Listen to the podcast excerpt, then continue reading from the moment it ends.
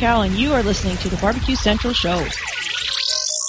So to get that perfect barbecue, you use wood. Are you sure it's safe? Whatever. We put the lighter fluid on, strike the match, and oh! Should we call the fire department? That might be a good idea.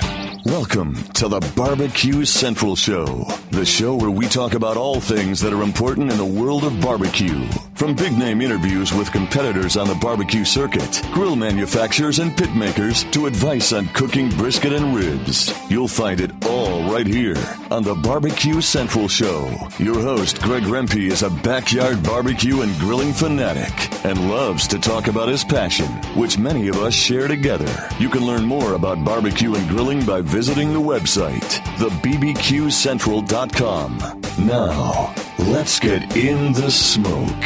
Here's your program host, Greg Rempe. Hey, everybody, welcome to another edition of the Really Big Barbecue Central Show. Hey, Dave Bosca's in the house. Dave, what's up? How are you? Put your barbecue in already. Host of others in the chat room. OutdoorCookingChannel.com is the place to go if you want to jump aboard and see what's happening, interact with other listeners. You can also get it on the audio side, the BBQCentralShow.com. Pick your player, you're off and running. Hey, this is the show that talks about all things important to the barbecue, uh, all important to the world of outdoor cooking, grilling, barbecue, all the good stuff.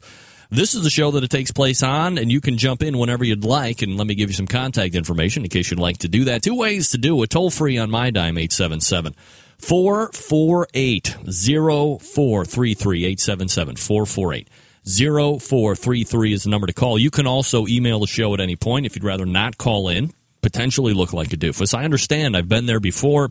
Would rather not do it again, and I'm happy to get your emails to react or give me an impression on a rub or a particular cooker, whatever the case may be. Send it to me. I'll read it. Greg at the BBQCentralShow.com. Those are the two ways to get in touch with the show. And here's what's happening in case you didn't get the newsletter, which you can subscribe to. Go to the BBQCentralShow.com, look on the right hand side toolbar for newsletter and sign up. There's like eight or nine spaces left, and then we'll be capped at 500 because I like to keep it uh, romantic. I like to keep it intimate with that group of people that get that newsletter. So I appreciate each and every 491 of you currently. So if you're not subscribing to the newsletter, what are you waiting for? Hurry up for crying out loud. Uh, here's what's happening on the show tonight. Coming about 12 minutes from now, we're going to be joined by a favorite of mine because we go way back like five, maybe even six years. Is it, is it longer than that thing? Six years or something like that? Danielle Dimovski from Diva Q and I'm sure a lot of you read her blog. You understand that A, she's from Canada. She's holding it down in the world of barbecue and grilling uh, down there, along with uh, great folks like uh, Ted Reader, uh, just to name one other. Uh, there's a host of other great Canadian barbecuers out there.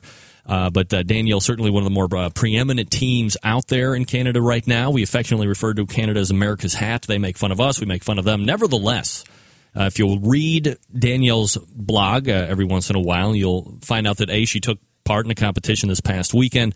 So we're going to talk about what happened there. Uh, perhaps there's some life and uh, learning lessons that can uh, benefit other teams as well. So we'll talk to Danielle about 11 minutes from now. 35 past the hour, going to be joined by the creator of Outdoor Cooking Channel and the pitmaster of homebarbecue.com, homebbq.com to be more exact and that is Kevin Bevington. Oh, you might know him as the guy that has created Outdoor Cooking Channel as well, which has the video feed right here. I'm broadcasting from Cleveland somehow through the magic of the internet. It's making its way down to Oviedo, Florida, and then rolling out to the masses uh, on the internet, much like porno.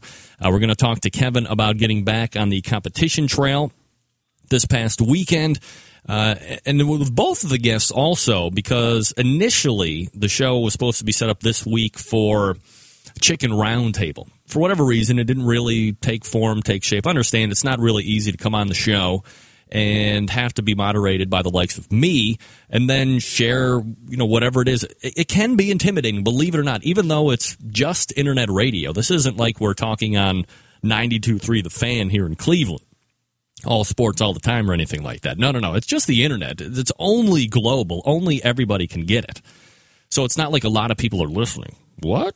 So perhaps there's some apprehension. Uh, we had some people kind of going in at the last minute for chicken. I thought it'd be best to scratch it, no pun intended. And reload was something else. And I think this show is going to be awesome. Second hour, jam packed. And sometimes we like to get a little out of side, uh, out, out of side. We call it also outside the box, where I come from here in Cleveland, Ohio. We're going to lead off the second hour with Ben Lobenstein. And he wouldn't tell me how to say his last name, so I'm going to say Lobenstein. And if it's wrong, it's too bad. I gave him the opportunity. We're going to be talking about social media and barbecue specifically. We're going to get into those three main platforms. I like to put the in front of it just because it's my catchphrase the Facebook, the Twitter, and also sorry, just getting a note in from uh, production. Uh, the Twitter, the Facebook, and what is now the Google Plus. And if you're not aware of the Google Plus, we're going to be talk to uh, we're going to be talking to Ben about all of these platforms. Uh, one, why one might be better than the other, why people might be looking to go to Google Plus. Perhaps, as I've seen recently, Facebook might be trying to make some additions to the way you post f- Facebook updates and uh, how it relates to how you're sh- all this great stuff social media. Look are you social mediating everybody? I mean have you heard of the internet? Do you know how to connect with other people that you used to go to high school with that you never want to see again? Do you know how to do that? It's very simple. It's all free. It's right here on the internet. Uh, and then closing out the show talk about getting outside the box to a certain degree. You would recall many months ago the people that do my bumper music Three Years Hollow, which is like the only band currently. We actually added another band to the like category. But there is a band out there called Moonshine Bandits. And we're going to have the uh, Big Tex, that's his name, Big Tex, uh, out of Los Banos, California. So West Coasters keeping it real, holding it down on the West Coast. Is this right? We say West Coast. And uh, we're going to talk about their particular style of music which isn't the norm by any stretch of the imagination. So you know they're going to fit right in here to the show. It's called Hick Hop, which I believe is like uh, hip hop music and country music all in one. Last time I heard anybody attempting that was a group by the name or a guy by the name of Cowboy Troy. And he was very popular because I believe he was able to latch on to that Memphis Mafia, which had Big and Rich, and it had uh, Cowboy Troy, and there was uh, Gretchen Wilson was also in that as well. So these guys, uh, kind of in the same vein as Cowboy Troy. They're rapping and it's like a country vibe. And if you want to go kind of check out that whole music and what it sounds like, might not be for you. Music Mafia, sorry, Memphis Mafia, I believe was Elvis. Uh, you know, it's it's all about a personal taste here. You mean either like it or you're not going to like it. What can I tell you? And you want to check it out. Uh, moonshinebandits.com is the website. Very easy. You can link right over to their iTunes and preview their album. And we're very excited to have Big Tex on because not only are we going to be talking music, but we're going to be talking about the fact that he was able to parlay or add into the uh, products offering a barbecue rub. So we'll see where his background in barbecue lies, how that ties in with music, and why, of all the things that you could release as paraphernalia as groups go. You have the T-shirts, you have like dog tags, and you have.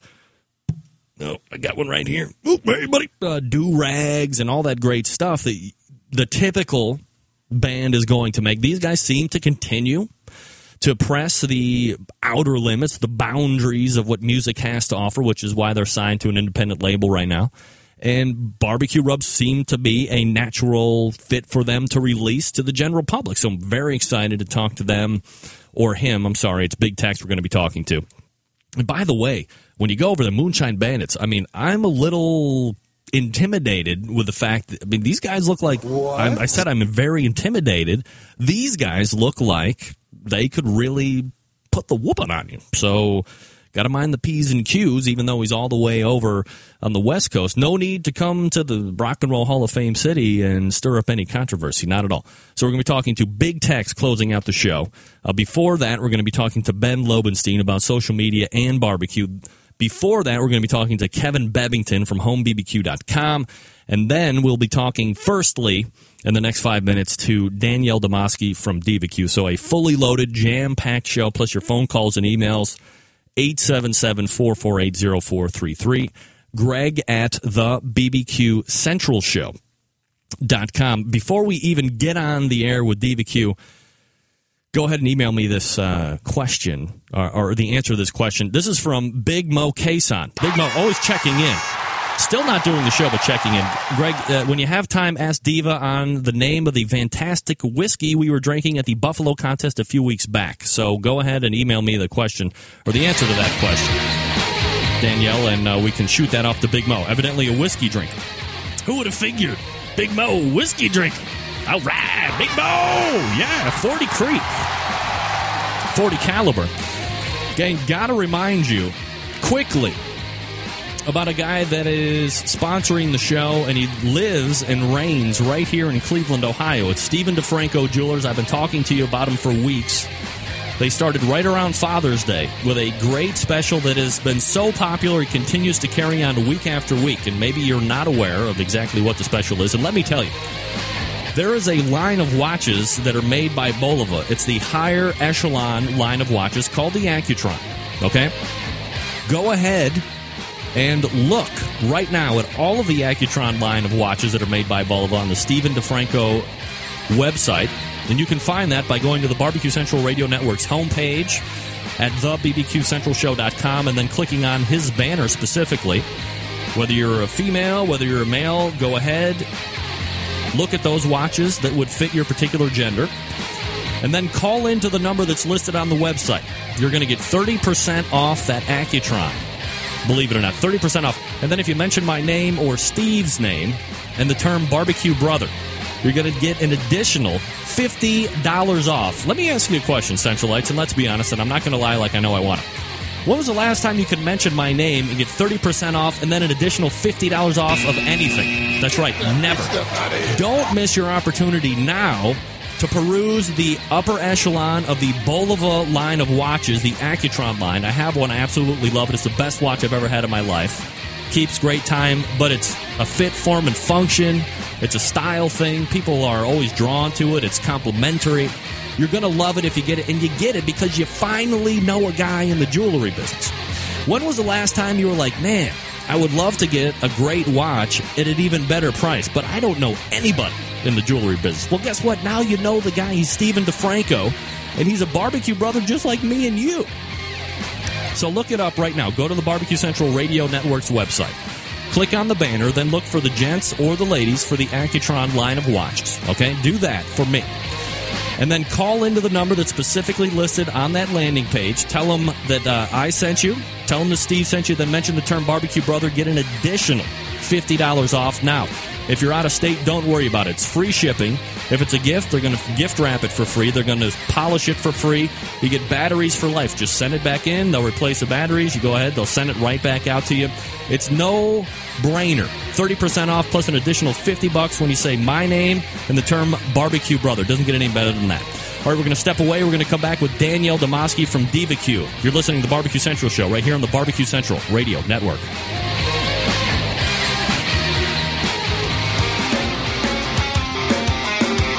Broadcasting live from the Barbecue Central Radio Network studios in Cleveland, Ohio. You're listening to the Barbecue Central Radio Show. Once again, here's your host, Greg Rempe.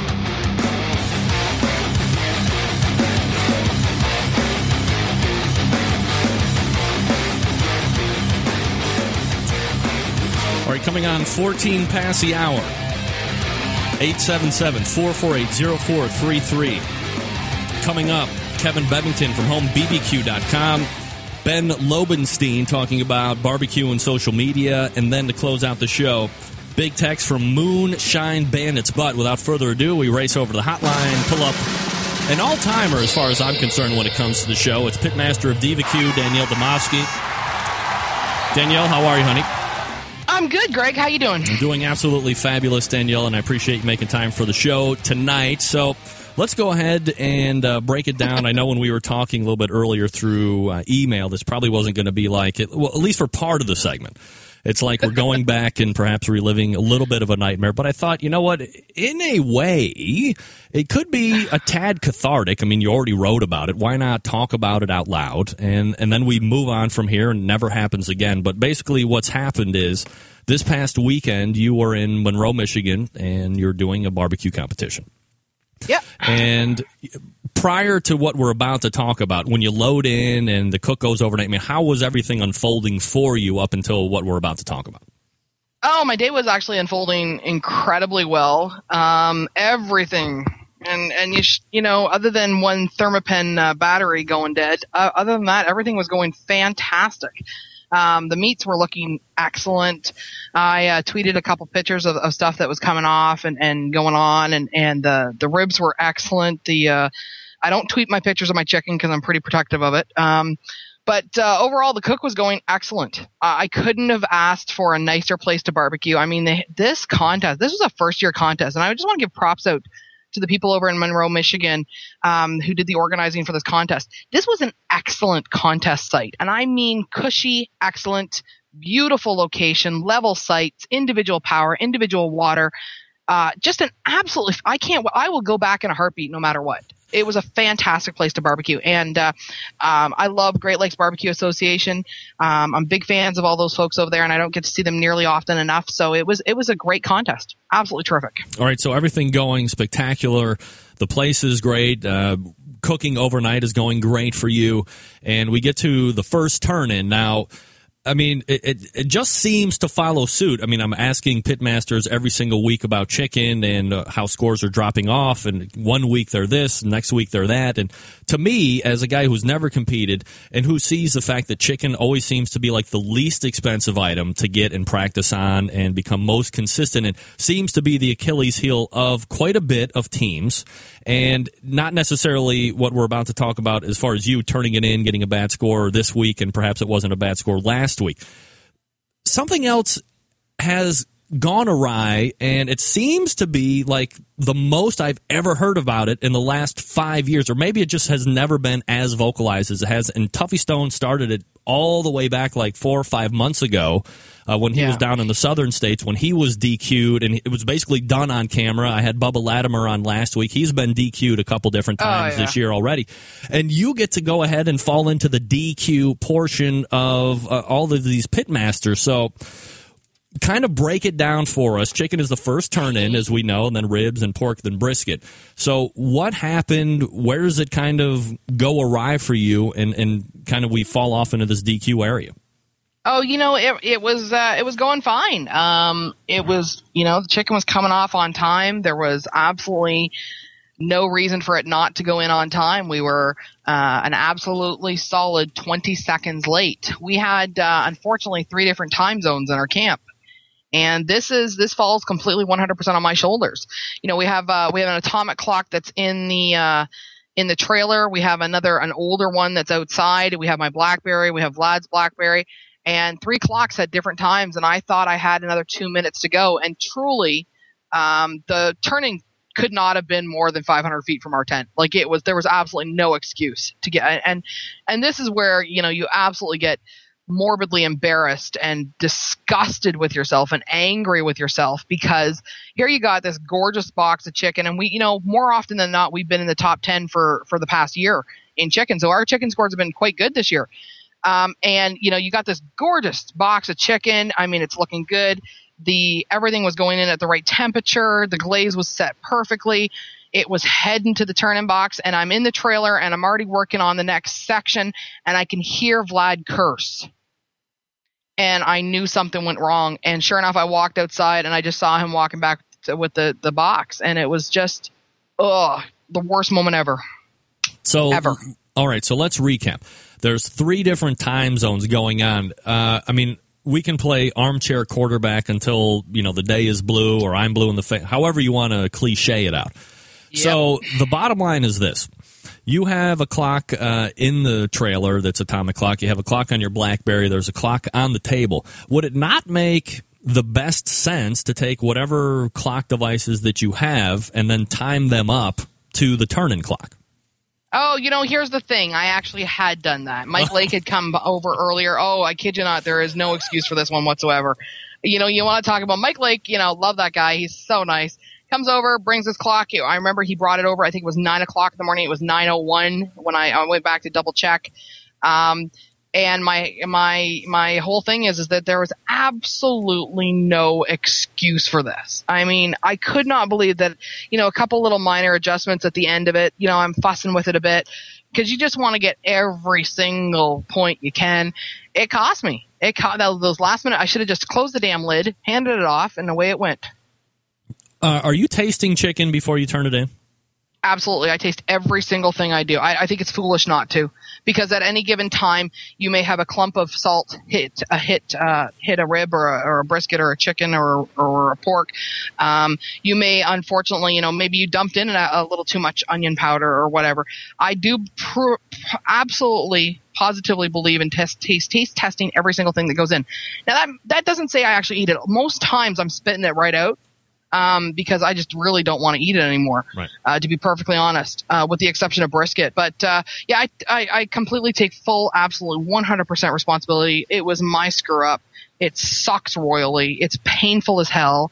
And at the end of the day, when we saw our scores, it really did cost us a hell of a lot. Yeah, I was going to say. So as, as we look through the rest of the categories, and I mean, we won't go through, you know, what you thought of them, but you finished 11th in ribs, so just out of the top 10, but then first in yep. pork and then a third in brisket. So when yep. you see those, I mean, you would have to figure with how the chicken was going, you were going to be at least perhaps a top 10, perhaps even higher. And, you know, who knows? I'm going to ask you a, a, terrible question here at the end, but uh, all of that being withheld – Vlad comes back into the trailer. You have three other categories to turn in. It's it's like you've been punched in the face right off of it in a fight, and now you're having to recover. So, as a pitmaster, as someone who now has to continue to get boxes ready and get your ribs ready, and then your pork ready and your brisket ready, how are you able if at all, to refocus just on ribs and then continue on down the line for each and every category to get those really good overall scores that you ended up getting. Well, you know, one of the things is I'm really blatantly honest on my blog uh, on DivaQ, and I and I truly do write exactly what I was thinking at those moments because, in all honesty, um, I think you're kidding yourself if you think you can just bounce back from that in, in, a matter of a second. I mean, maybe there's other more experienced people out there, certainly the, the Tuffy Stones of the world or the Rod Grays or those big guys they, they may have the experience level, but honest to God, I just wanted to punch something at that point. Um, I, I, am not prone to crying. I wanted to hit the wall. I wanted to hit somebody. I want, and, and it was all about anger at myself. Um, so I, I told Vlad to leave the trailer, number one. Uh, and smart boy, he, uh, he went outside and started packing because he, you know, it, it's a team effort. He works so hard in setting up and getting everything done. And, you know, to, to see me that angry, probably not where he wants to be at that point anyways. Um, and you just you have to suck it up, get over it, um, and that's hard. You know, you really could see it in my rib score.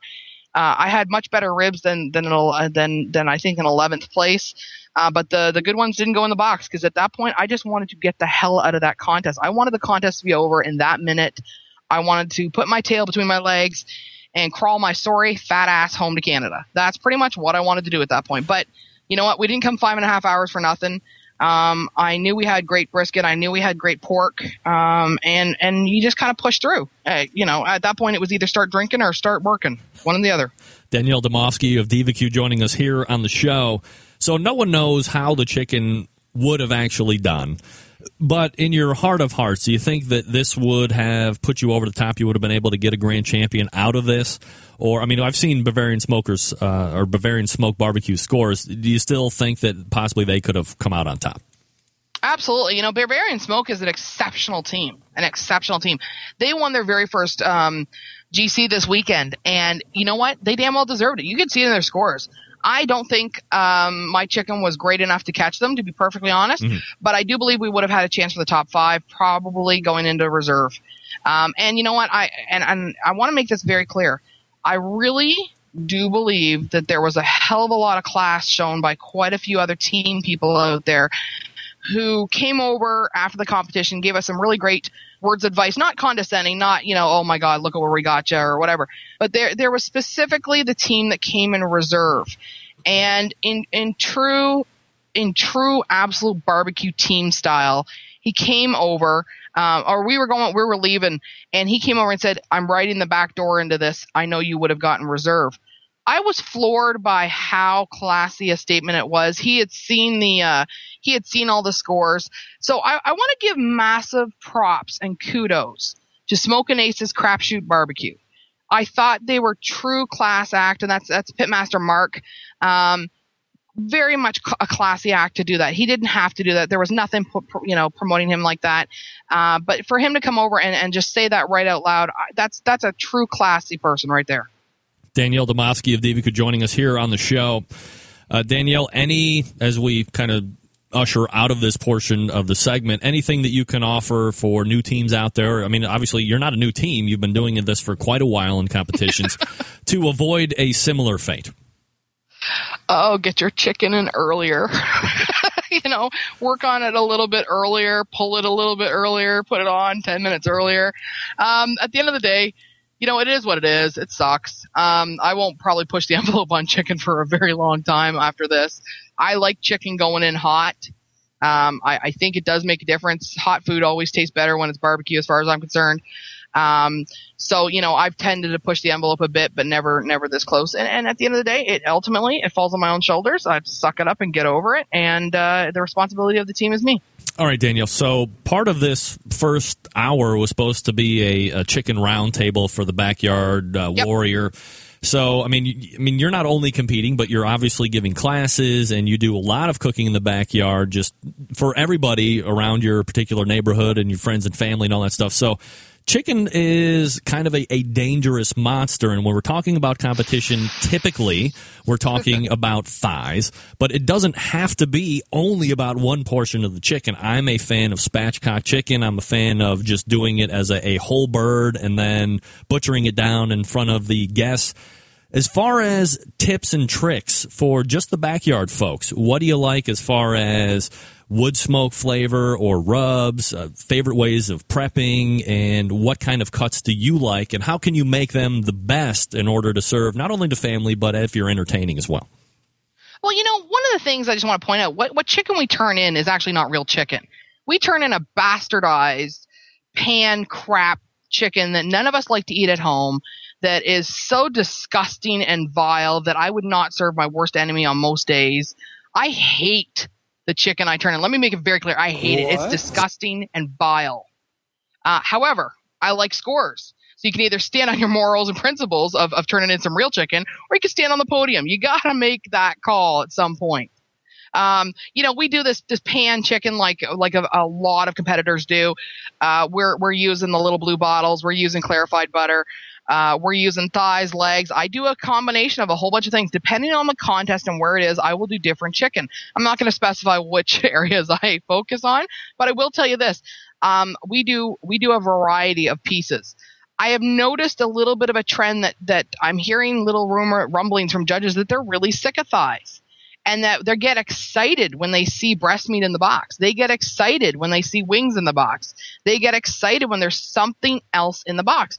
Now, uh, a team's decision to do that is is their own. You know, there's a couple of great products out there. I'm gonna, I'm going to plug some people because I use their products. I will definitely tell you, I'm a massive fan on Smoke on Wheels chicken marinade. I'm a massive fan of Butcher Barbecue's grill product. Yes, me too. Good job, Dave. Massive. Continue. Um, and and those are a couple of products I absolutely love to use. And you know, I use uh, Smoky Mountain Smoker. Here's a here's a tip: Smoky Mountain Smokers products. Um, that's uh, Joe and Von Seal. They're the makers of the uh, the disposable cutting boards. They make some really excellent rubs and, and and sauces as well. And I use a lot of their products.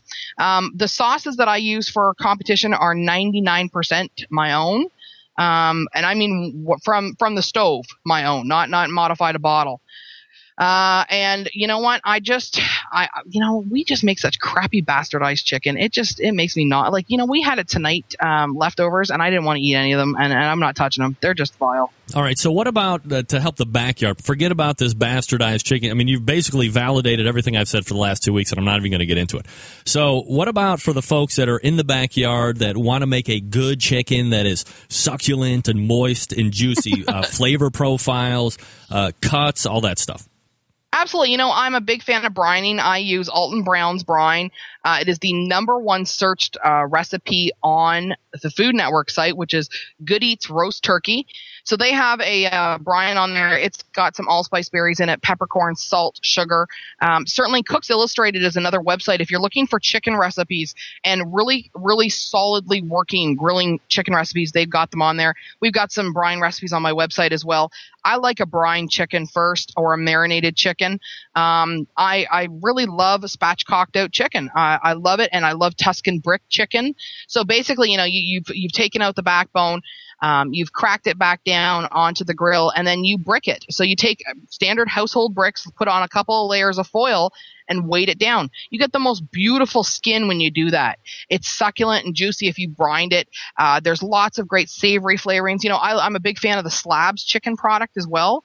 Um, they make a, an excellent product. I prefer to grind mine up a little bit before I use it. I like smaller, uh, smaller granule sizes. Super yummy, super delicious. It's great on chicken, great on lots of stuff actually. Um, you know, we we use a variety of different things. You know, we just got some charbroil products to try. I tried one of their mops over the weekend. It was excellent. Um, I have a new charbroil infrared grill that I'll be playing with this week. I'm really excited about, and it's and a lot of it's going to be chicken because, like you said before, Greg, it's a lot cheaper to use all these different cuts of chicken and play. Thighs are great at home. You know, just roll them, keep them rolled so that all the juiciness stays in them. Uh, I love those chicken leg racks. You know, chicken. My my kids love chicken legs. So if we're gonna load up the grill, we're gonna do not just 12. We're probably gonna do 24 or 36, and it's gonna be delicious. Freeze them. Danielle Dimovski of DivaQ joining us here on the show. Sorry, I had my sound on. I was going to take a drink of water. Uh, I saw that. uh, Danielle, we're trying to come up with a name, uh, a word. You've probably been following the chat here. Where if I happen to say it during the course of the show, everybody's going to take a shot. Would you like to give us a word that we can use tonight? Um, spatchcock. Yes. Uh, you know I can work that into pretty much any situation. so spatchcock is the word, gentlemen, in case you're wondering every time I say the word uh, spatchcock, you go ahead and fire it up, whatever you like. All right, uh, Danielle, where are you going to be at next, and you know where are you pointing at towards the end of the year? Well, right now I've got to figure out if I want to go into a bit of a points chase with the other uh, top Canadian team, which is Can't Stop Grilling. Right now they're headed to to uh, Pennsylvania, and that's a quite a hike away. Um, and I know we're going to be probably neck and neck going into the American Royal, and I'd like to still remain the top Canadian. I've been the top Canadian uh, competitor on the KCBS for the last four years, and he's nipping at my heels. So I'm not quite sure. For sure, I'll be at Oinktoberfest. I'll be at the American Royal. We'll be at the Jack Daniels, and uh, maybe I'll sneak one more in. As far as I know, I might be able to do that. So, but I, I just one one other thing. I have to say, big props to my homie Big Mista, who was coming down to cook with me at the American Royal. Uh, uh, I mean, are you loving going to be working with uh, Neil on that, or I mean, is there going to be perhaps a point of contention, or is he has he been? I can't look. I know you. Okay. I mean, there can't be co pitmasters when you when you guys are cooking. So, is he going to be relegated to like uh, co pitmaster, or what's the deal? Oh no, honey, I'm always going to be the pitmaster. But I will right. tell you this: Neil has got an excellent palate and I need his palate uh, to definitely try food. And because I, a lot of times I can't taste it anymore. I'm sick of eating it. Um, so I've got to tell you that Neil, because he's got such an excellent, excellent barbecue palate, he makes incredible brisket as well. So, you know, kudos to him on his brisket scores and and just, you know what, I've eaten at his market before and I know how excellent it is. I need that. Um, I absolutely need his palate there. So better than a pit bitch, uh, but not a pit master on DivaQ. There's only one. and there is only one. It's Danielle Dimovski, and she is the pit master of DivaQ. Find her on Twitter at DivaQ. BBQ, you can find her on her website, divaq.ca, because, of course, she is from Canada. Danielle, always appreciate the time. Thanks for coming out tonight. No problem, Greg. All the best, guys. All right, there she is. Class act, pal. Class act. It's Danielle Dimovski from DivaQ talking about the DQ. Nonetheless, uh, thank you for doing that. Can't be can't be easy to do. All right, uh, folks, want to tell you first and foremost that you need to go over follow her on Twitter at divaq.ca. Also, check out her website, divaq. I'm sorry, follow her on Twitter at divaqbbq, and then you can follow her website at divaq. Oh my God, the at number they're killing me. divaq.ca. CA stands for Canada. Friends, uh, Fred Bernardo is at it again. And if you're not familiar with Fred, you should be because he is a premier retailer of online stuff. And when I say stuff, that seems to be like a broad concept. But quite honestly, it's, uh, it's a broad concept. As we uh, move to the succulent grooves of Vision. That's right. It's another independent band. One of my best friends in high school, this is his uh, little sister jamming on the five string, six string, guitar, whatever. All right. Uh, Fred is morphing now, combining names, so he's Fred's Music and Tasty Licks Barbecue Supply Company. That's first and foremost. But you can still find him at Fred's Music and BBQ.com. And if you haven't looked, Look, we talk about rub all the time. We're going to be talking to Big Tex tonight about their rub with Moonshine Bandits. But Fred has some of the best rub that are out there. And it's not just specific to the barbecue and grilling world here, folks. No, no, no. He's got veggie blend. He's got turkey blend. He's got uh, brines. He's got all kind, a veritable cornucopia of different spices and seasonings, not to mention the sweet and tangy secret sauce, which we all know is using the same spice block as the smoking guitar player's original rub. But you're doing yourself a disservice if you're not checking out Tasty Licks bbq.com and trying out some of those spectacular rubs and spices.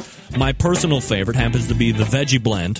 When we're not talking about the barbecue stuff, he's got a garlic, he's got steak. I mean, it is outrageous you have to do yourself a favor and check it out. But the other thing that we need to talk about is the fact that you're dealing with a guy in Fred who is a reputable online retailer. You don't want somebody that's offering you great prices on something that you're never going to get, or worse yet, they're going to take your money. Fred has the inventory, he's going to ship promptly, he's going to give you a price that is extremely competitive. And that's what it's all about, my friends, when you're shopping on the internet. It is a very, very dangerous place to be we all know what's out there on the internet. So uh, feel confident when you're talking with Fred. You can call him, you can email him. He's got experts all over that place in Shillington, Pennsylvania.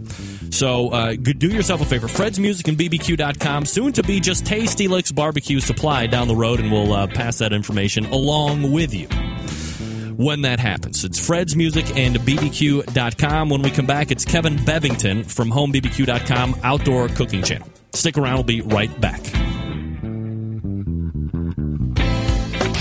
Big name interviews, advice on cooking brisket and ribs, and the only host willing to share his honest opinion on all things important in the world of barbecue. It's the Barbecue Central Show.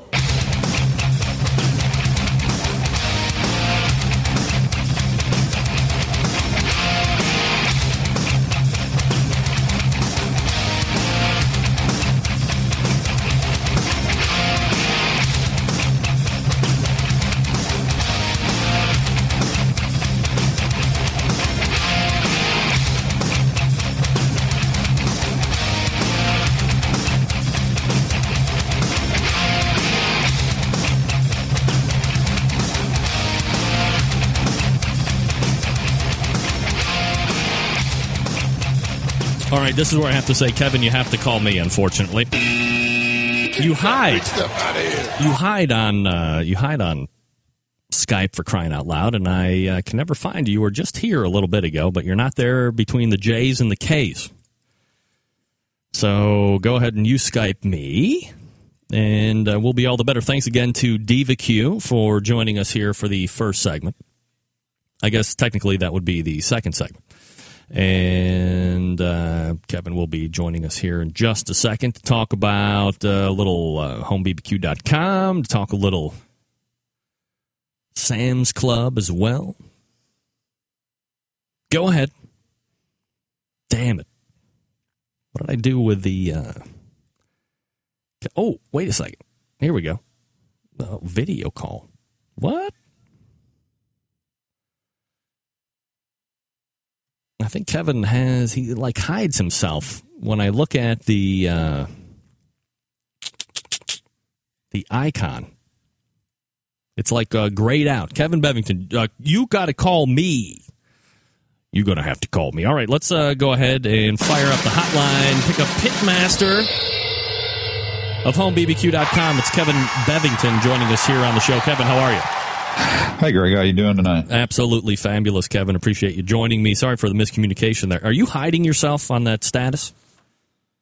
Uh, no, You're- no, I should be in there. You're you're just online. Yeah, I mean, I should be in there. All right. Well, uh, something is wrong with my. I gotta say spatchcock. I got, I gotta say that right. All right, spatchcock right off the bat. All right. Everybody who's got them, drink them. Kevin is playing along tonight. So, uh, Kevin, uh, great to have you on tonight. And the last couple times we've been talking about Outdoor Cooking Channel. But uh, to be honest, we've been kind of leading up to what has happened this past weekend, which was uh, home barbecues uh, kind of reemergence back into the competition scene. You pretty much ruled FBA for uh, five years in a row, and you did very well KCBS uh, amongst uh, all of those years that you were. Uh, finishing first overall in case or on uh, FBA as well. So coming back into Orlando this past weekend with a third overall in the Sam's Club contest not only means that you did huge numbers just after like a two year layoff, but now you get to go ahead and advance as well. So let's talk about it. How did it feel to kind of load back into that first initial competition back? awkward. Um, that's probably the best word that fits that situation. Awkward I- how? we- well, we felt like beginners. Uh, I mean, uh, we walked into there. I mean, uh, you know, everything was off. I mean, it, nothing went right. We forgot everything. Nothing worked. Um, you know, the the only thing that did work was a barbecue. I, th- I think the Rolling Grills out here, right, they were across from us. Glad to see them on here. If it wasn't for them, we'd have never got our cooker started. So, um, but besides that, you know, I, I knew the food was good. I mean, I, I'd had a couple practice runs uh, before going in, and um, the food was great. I mean, I, I that I, I'm I'm cooking as well as I've ever had. I mean, so that that didn't bother me. It was just everything else. I mean, I knew getting you know turn ins ready to go and, and everything else. It was just awkward. That's probably the best best word to describe it. Doesn't a vet like Kevin Bevington have a checklist or some other type of Excel spreadsheet that you're kind of just ticking off before you actually leave out of Oviedo and head up to Orlando with all the stuff that you need? I mean, what do you forget?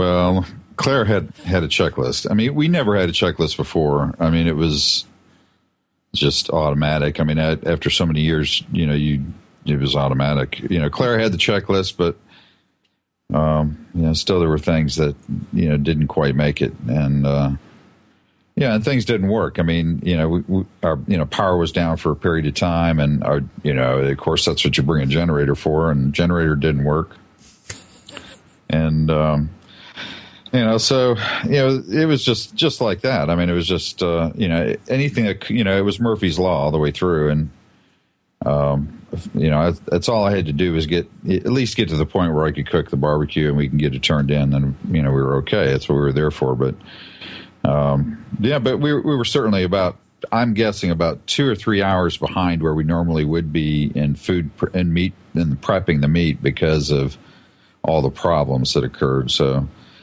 uh, I was happy to to see that the you know that it turned out uh, the way it did. But you know, I I, I wish you'd had uh, you know Chris Elliott on here. Chris Elliott is actually the one that won the contest. Uh, C. Elliott's Barbecue, and uh, Chris is a friend of mine. Um, he uh, I I hadn't seen him in a long time, and we ended up right next to him, which was great. And uh, he was actually the organizer. Those the, that may be in here that have were familiar with the KCBS contest that was in Fort Lauderdale. Excuse me, Fort Lauderdale some years back. But he was the organizer and uh, great guy. His first grand and, and a hell of a contest to get it in. Uh, that's for sure. All right, so as you're taking part and kind of prepping and all this stuff, what what cooker did you end up bringing with you? It's a it's a pellet cooker. Um, it's uh, it's called Woodmaster. Uh, you know, my sponsor, Barbecuers Delight. Glad I got a chance to get that in there. Um, supplied me with uh, with this cooker and a bunch of pellets, and uh, it, it's actually a, a, a pretty decent cooker. It's a dual uh, fire pot cooker. It, it's rather overkill, but um, it actually you know gives a great smoke flavor. I, I'm I'm very pleased with it. I, it's a it's a little uh, tricky to maintain the temp as low as I like, but uh, but that's because of the dual fire pots. But man, some some great product coming off of there. All right, so after you get your meat prepped and you start the overnight cooking process, all the good stuff. I mean, are you still cooking lower temperatures, or have you started to ramp up into more of a power cook mode? Where are you sitting at for cooking temperatures? I've I've never been a power cooker. I, I've always been low and slow. Um, you know, the only thing that qualifies in the in the power end, that's just because I think poultry should be there, is is chicken. You know, I cook chicken at 300 to 325, and that that's about as close as I get to power cooking. Um, I've just never been that way. I mean, I, I've always cooked low and slow. Kevin Bevington joining us here on the show. HomeBBQ.com is the website, taking third overall in Sam's Club in Orlando this past weekend. You look at your categories. I mean, I'm not going to say the chicken's everybody's Achilles heel. I mean, it's your first contest back, but was you look at all four categories. That was the one that you finished uh, lowest in 21st in chicken. You had an eighth in ribs, and then you had a third in pork and a third in brisket for first contest back. So when you look back at the chicken, is that just first contest back? Is it luck of the draw? What did you think about the chicken as you turn it? Now, if you if you look at some of the scores there, I mean, like you know, I don't know if you saw where Jack's Old South ended up in pork, and there were some other other teams and in, categories they should have done well in where they ended up. There was one killer table there that, and that's the only way I could I could explain it with chicken. Chicken's a strong category for us normally, and um, I thought I thought the chicken we turned in was uh, uh, was actually uh, either our strongest entry or very close to it. So that shocked me. It really did. I mean, I, I figured you know that would be a category we would have walked in, but uh, but oh well, you know. But I saw others like I saw you know Swamp Boys, uh, you know DAL in uh, in chicken, which I don't know if you know Rub. Rub's a, a very good cook, and uh, he he certainly shouldn't have been there either. So, uh, you know, so I'm guessing you know there was a there was a one table there that was really killing people on everything, and I'm I'm you know in KCBS you can't see this, in FBA you can, you know, but uh, in KCBS you you can't see where you lie on the tables and so forth. That's what I'm what I'm saying. And FBA score sheets you can, uh, but uh, eh, I'm guessing I hit that that uh, bad table. I mean, that's the only only way I can describe it. You know, I mean it. Uh, I, I'm a pretty good guesser. When I turn things in, I mean, after so many years, I'm very realistic with myself, and I can guess pretty well how I'm going to do on things, and that that shocked me. Did ribs, pork, and brisket seem like all top ten? Uh, and then, of course, you have uh, the the third in brisket, third in pork, uh, eighth in ribs. Did they all seem that good to you as you were running them in? Yeah, the ribs actually, I was I I thought were better, but I'm I'm gonna I'll take a eighth in ribs any day. I mean. Um, the ribs were, were excellent. I mean, they were very good, and I, I thought all the product was good. Pork was very good, and uh, you know, if anything, brisket was you know I thought a little salty. It was actually my weaker turn in. I still end up a third, but brisket's usually my money category, so I was happy to still see that that up there. But um, you know, but it, you know, it, it, worked out. You know, we we ended up getting uh, getting what we needed to move on. I, of course, I'd loved to get grand. that's what I was there for. You know, but uh, but hey, I'll take third. That's for sure. Yeah, three walks out of four certainly is a bad first time back. You get to move on as well. Uh, safe to say that all of the the rust has been knocked off, and when you go to move on to the next round, that you're going to be ready to rock and roll. We'll see. I, I, hope the rust is knocked off. I mean, we certainly, you know, we we learned some lessons going back in. Uh, like I said, it, it was almost like we felt like beginners. The only thing that it wasn't, we did, I, we didn't feel like that with is, you know, when I was actually cooking the the meat. That was, uh, you know, I I didn't fall out of practice on that. I've been cooking a lot over the last couple years, so. Um, so that that was that wasn't a problem, but hopefully, uh, hopefully we'll see. We're going to try to get in a, an FBA contest or two before um, before that next Sam's event and uh, get a little bit, little bit more practice if we can. Uh, Kevin, we've been talking with, uh, you know, I talked with Danielle Dimovski last uh, segment, and this was supposed to be a chicken roundtable show. You know, someone who actually has a series of videos that has been out there specifically for the backyard person, you know, do you have any quick tips as far as making good chicken in the backyard for the folks that aren't out there competing? Well, yeah, I mean, I, I mean, and I, I want to say that uh, I'm go on record as saying is, you know, I, I like my chicken. I'm not one that doesn't like it. So I'm not one that uses a pan to cook it. I, it actually touches the, the grill surface and uh, uh, it actually gets a smoke flavor and, and, it's actually not yellow. Um, you know, but it's I, I use a brine, and I, and I think anybody that's ever used a brine on any piece of poultry never goes back to not using a brine. It's something I think you should definitely do with uh, with chicken, especially when you're cooking it on a grill or, or cooking it on a smoker.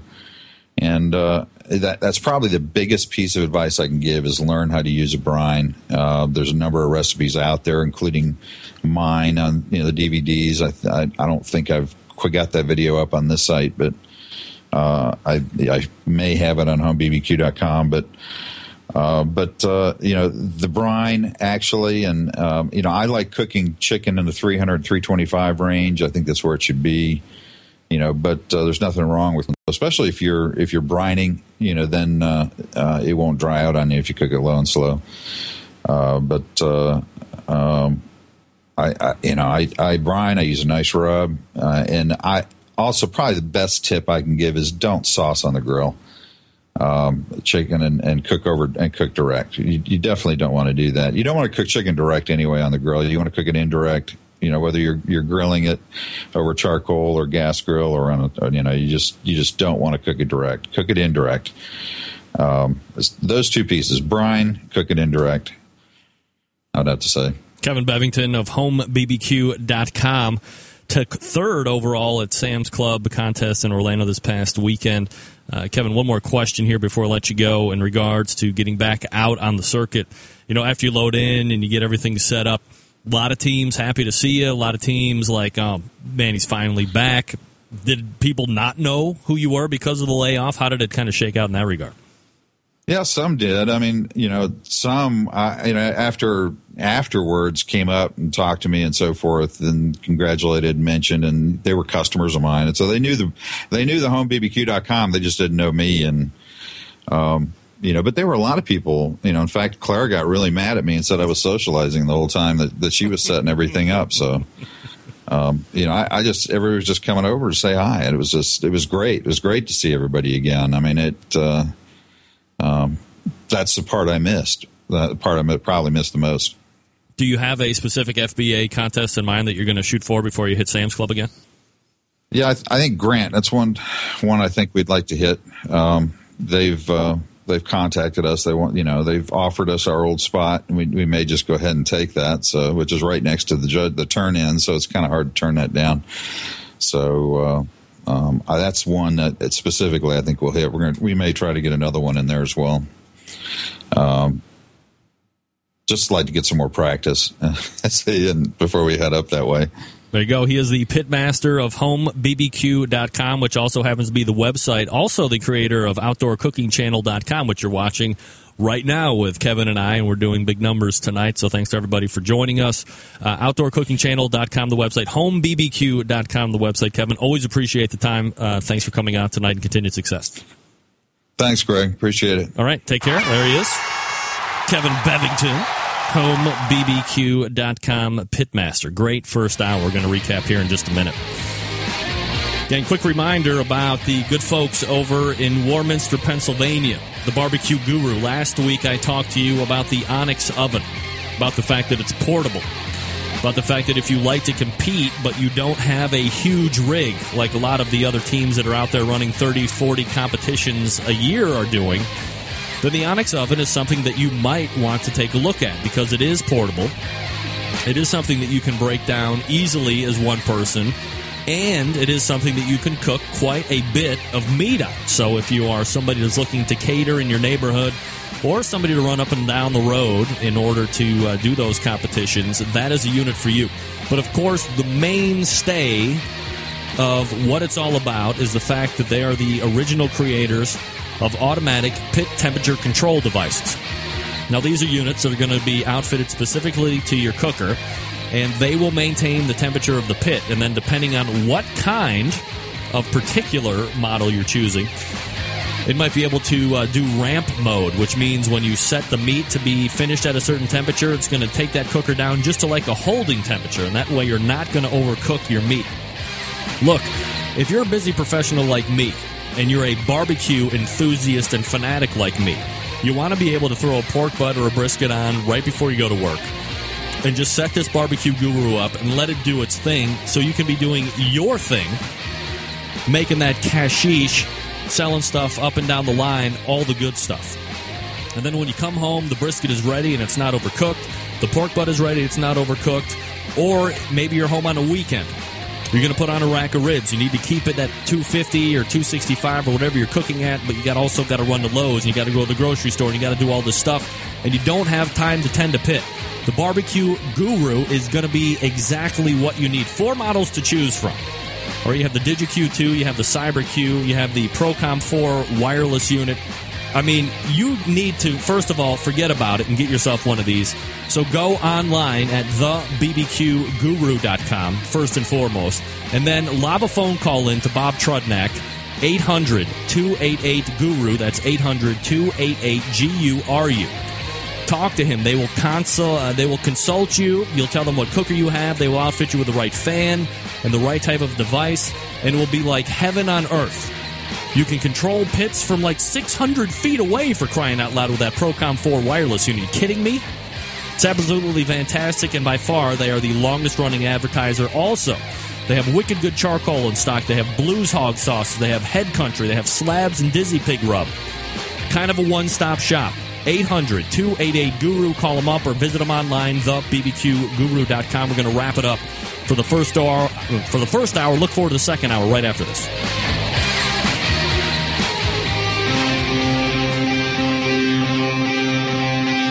Get in the smoke. Call 877-448-0433 to get on the air. Now, here's your host, Greg Rempe. All right, we are back. Special thanks to Kevin Bevington for joining me last segment. Talking about the big return to the competition scene in Orlando, Florida. They took third overall after kind of laying off for the last two years. Couldn't happen to a better team, a better person. Great stuff to see Kevin coming back in that fashion. Huge crowd here tonight. What's going on? Velvet Smoke, I can never tell you about that, so don't even ask me about it. It'll be fisticuffs and death for one of us, probably me. Uh, huge crowd tonight, both on the audio side and on the video side. Uh, excuse me, sir, did you say spatchcock? What? I said spatchcock. What? Uh, spatchcock? Yeah, I said it. Hurry. So let me tell you about something. Uh, actually, before I do that, I wanted to give a special mention to the folks over at Oak Ridge Barbecue, and uh, these guys do rubs, and they sent me a plethora of rubs to try, and I wanted to give them a special mention. It's Oak Ridge Barbecue, the serious barbecue from the executive summary. Uh, this is something that began all the way back in 2002. They're a grand championship barbecue competition cooking team. They have uh, over 20 professional barbecue teams from all over the country using their stuff. And you too can check it out, oakridgebbq.com, or you can email them sales at oakridgebbq.com. And they sent me, I think, like a sample of everything. I had the Santa Maria steak seasoning rub, which I'm very excited to try. Yeah, everybody knows I'm a fan of the Santa Maria style rubs. And then they sent me the Secret Weapon pork and chicken rub, the Oak Ridge Barbecue Competition beef and pork rub, and the Oak Ridge Barbecue chicken and game rub, and the venison rub. I probably, honestly, I'm not going to use the venison rub. I'm not a fan of uh, venison. That's just my terrible pal. Uh, so thank you first and foremost to all the great folks over at Oak Ridge Barbecue, and I promise I will get to these as soon as possible as I am able to barbecue stuff. I will use those rubs. And I don't know if anybody has done any business with Oak Ridge Barbecue or if you have any type of experience with them. I'm looking forward to it. I like the fact that they came in these like Ziploc uh, type of containers, so I'll use what I want and I can zip it up and they're fresh for the next time. So thanks to Oak Ridge. Thank you very much. Uh, email coming in from John Finch. You know John Finch from Grillstock over in England. We had an interview with Ray Lampe about a month and a half ago, maybe two months ago. And there, I mean, let me give you an exclusive here. Can you believe? Can you, in your wildest dreams, let me paint you a picture here, folks. In your wildest dreams, could you imagine that the Barbecue Central radio show would be doing a live remote in jolly old England. Oh my God. Could happen. Could happen at Grillstock next year. Very preliminary. I said very preliminary plans going on right now. But your host might be doing a show. I said might be doing a show in England, if you can believe it or not.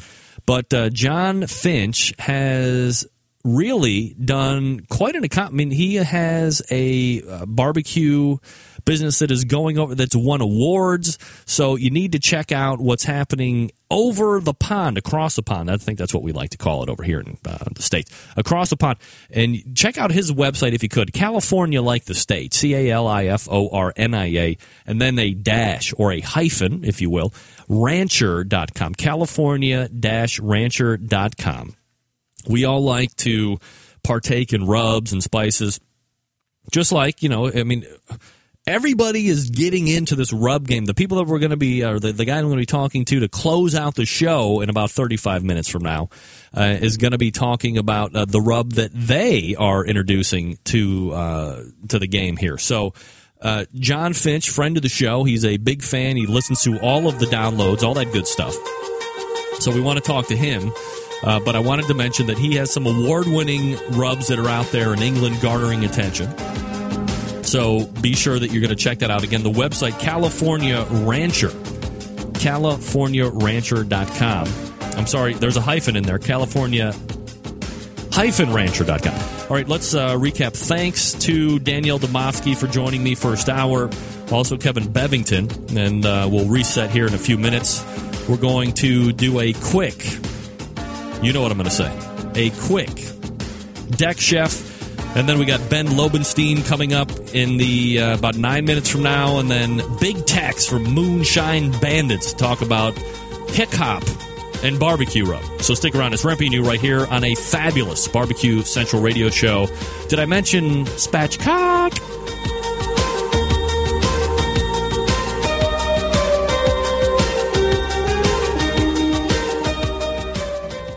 A new twist on a great recipe? Are you looking for something else to do at the grill or to impress your friends when you're tailgating? Or you just want a fantastic recipe in the kitchen?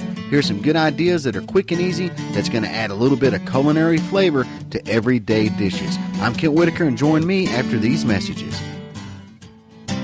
Hey everyone, cookbook author and award winning barbecue guru and homestyle chef Kent Whitaker here. You know, one thing I've learned over the years is that homestyle cooking can't be beat. So if you need a great cookbook that's easy to follow and is similar to having a great conversation on a front porch with family and friends, then pick up one of my books at your favorite bookstore. Sheila Simmons and I are crossing the country in search of great recipes, from Texas to Georgia, from Tennessee to Alaska. So just ask for one of my cookbooks at your favorite bookstore or visit me online at thedeckchef.com. I'm Kent Whitaker, the Deck Chef. I'll see you at the dinner table.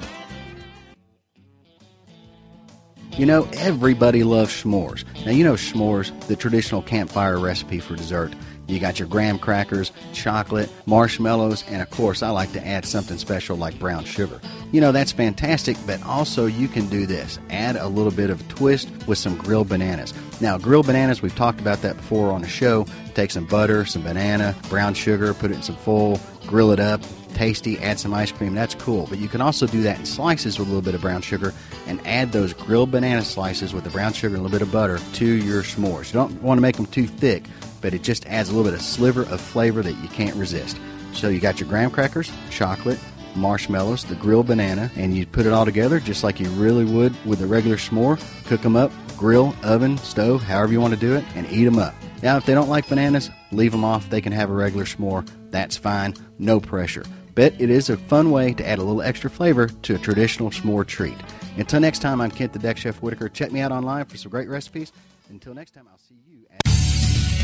Hi, this is Scott Greenya from Fairfax, Vermont, also known as Scotty the Q, and you're listening to the Barbecue Central Show. From my heart and from my hand, why don't people understand my intention? Happy to have you aboard here for the really big barbecue show. We cook because we have to, and we grill because we want to. Fine, how's it going? You have a great show. I'm a big fan. So what what what seems to be the problem here? This man looks like he's dead, and he's in the in the crackle. Charbono. It's all about the Charbono, dude. Succulent fish. What? He ate 54 wieners. But listen, Lavernius, shake a face. I'm shaking like a dog shit peach seeds. You could use it to fight off creeping marauders looking to take your steaks off your grills. I just like being anywhere with Junior, Senior, and Diva. Sounds like a whole different movie. wow. Yeah, really. Keep it hot, keep it clean, keep it lubricated. We have top men working on it right now. Who? Top men. Hey, just like that, we're back for the second hour. Deck Chef Kent Whitaker s'mores with uh, s'mores with bananas. What? what? I don't know. He's the deck chef, not me. Thank you, Don G. By the way, thank you very much. I forgot about that, but you didn't. You didn't. Thank you. And now we will have a flawless uh, exposition into the uh, second hour. Appreciate you, Don G, for looking out for a guy like me. 877 448 0433. Greg at the BBQCentralShow.com is the email address. Resetting the first hour. In the second segment, we joined uh, Diva Q, Danielle Dimovski, which you can find uh, on Twitter at, at Diva Q BBQ. You can also find her online, divaq.ca. It's CA because she's from Canada. We talked about her competition this past weekend, how she was DQ'd in chicken.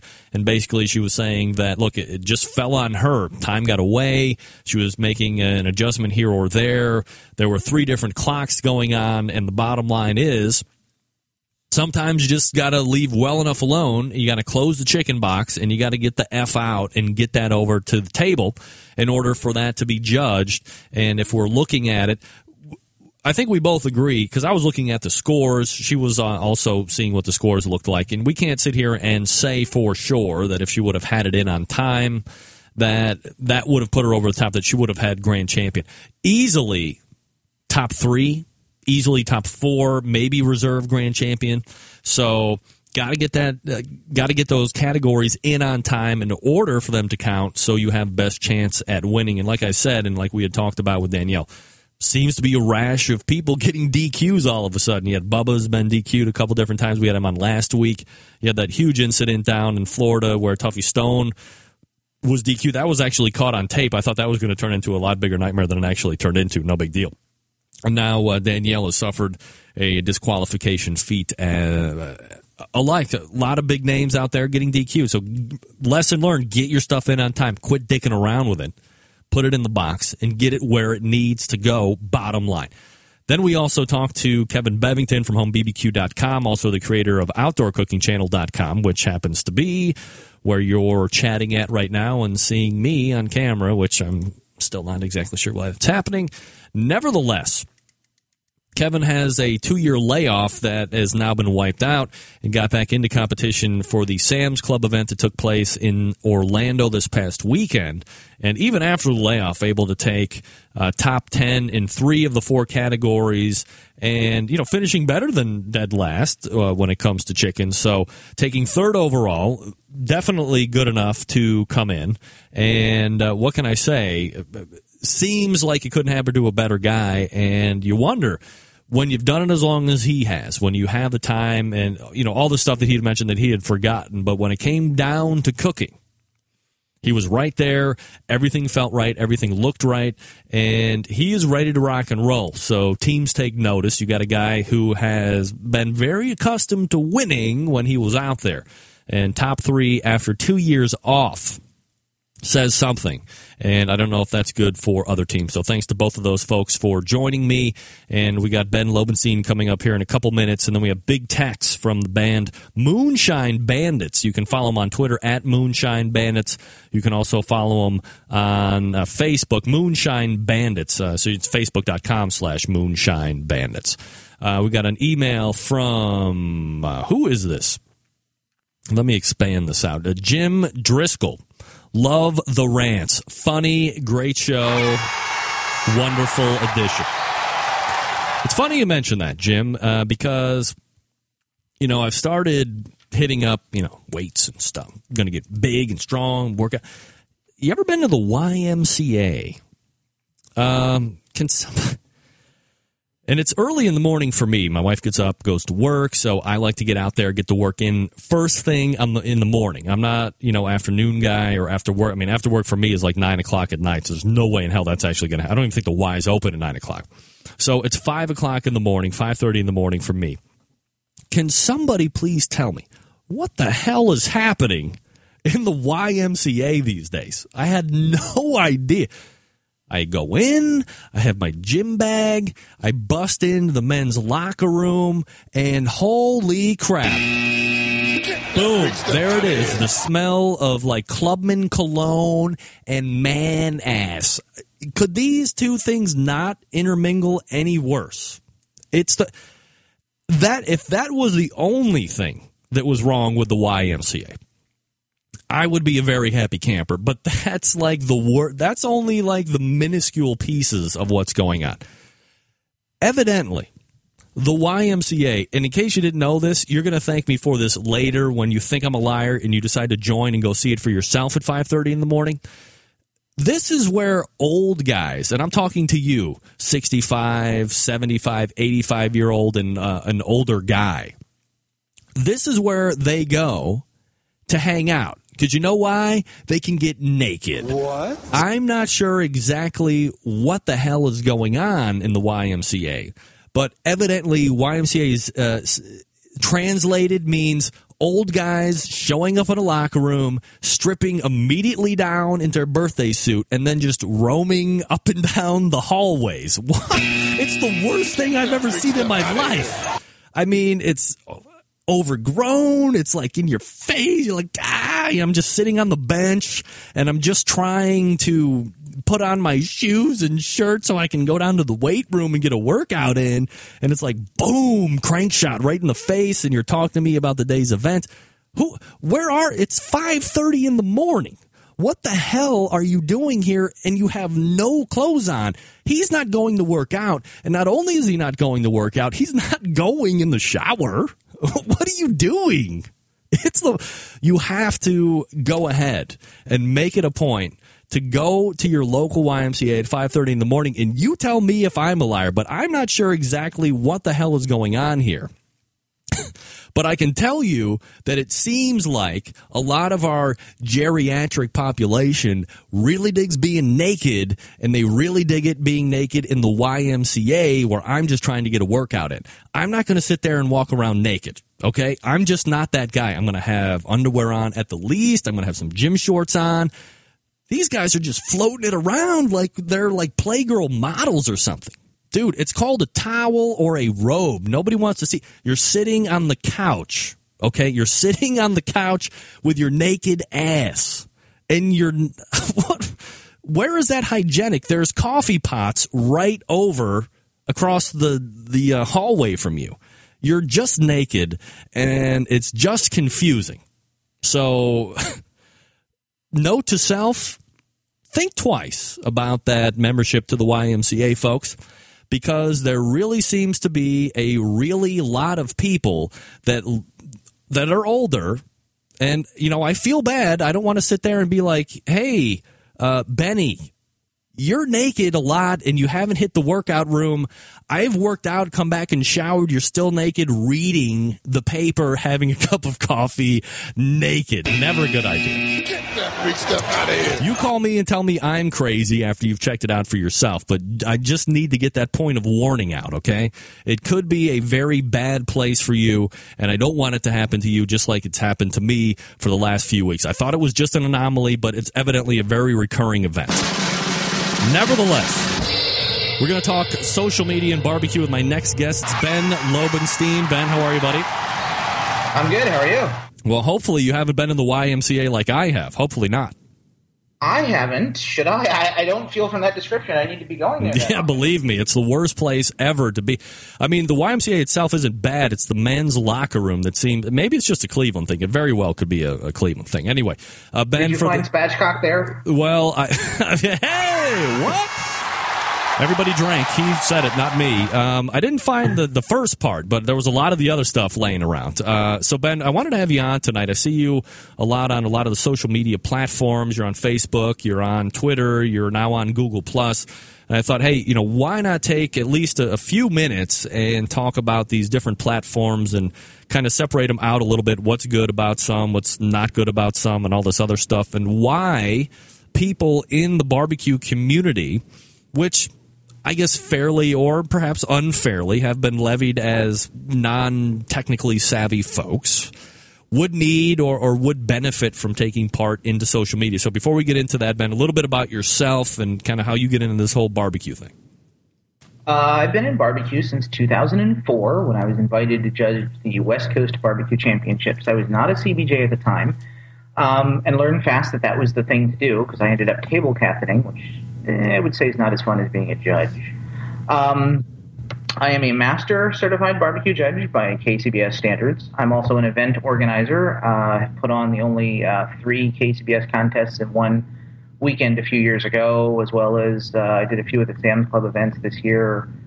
Um, that's the, the how I'm involved in barbecue. I was an event planner for years, so doing a barbecue contest brought my two loves together doing special events and um, sort of being a foodie all in one.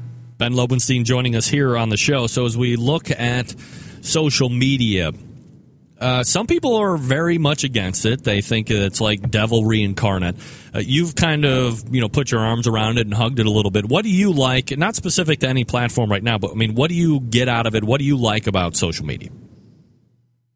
I think that people need to realize that there are conversations either about them or about things that they enjoy that are happening online. And when I say conversations, it could be photos of your team randomly taken at a at a contest you happen to be at. It could be um, people talking about their favorite sauce or rub on a forum. It's not a specific you know place or thing, but people are talking. It's the same camaraderie you get um, at a contest, at when you go camping with your friends, whatever you're doing. You know, it's also available 24 um, seven just with people who aren't necessarily local to you. All right, so let's go ahead and start. People are having these conversations. You might as well join in and you know be a part of it.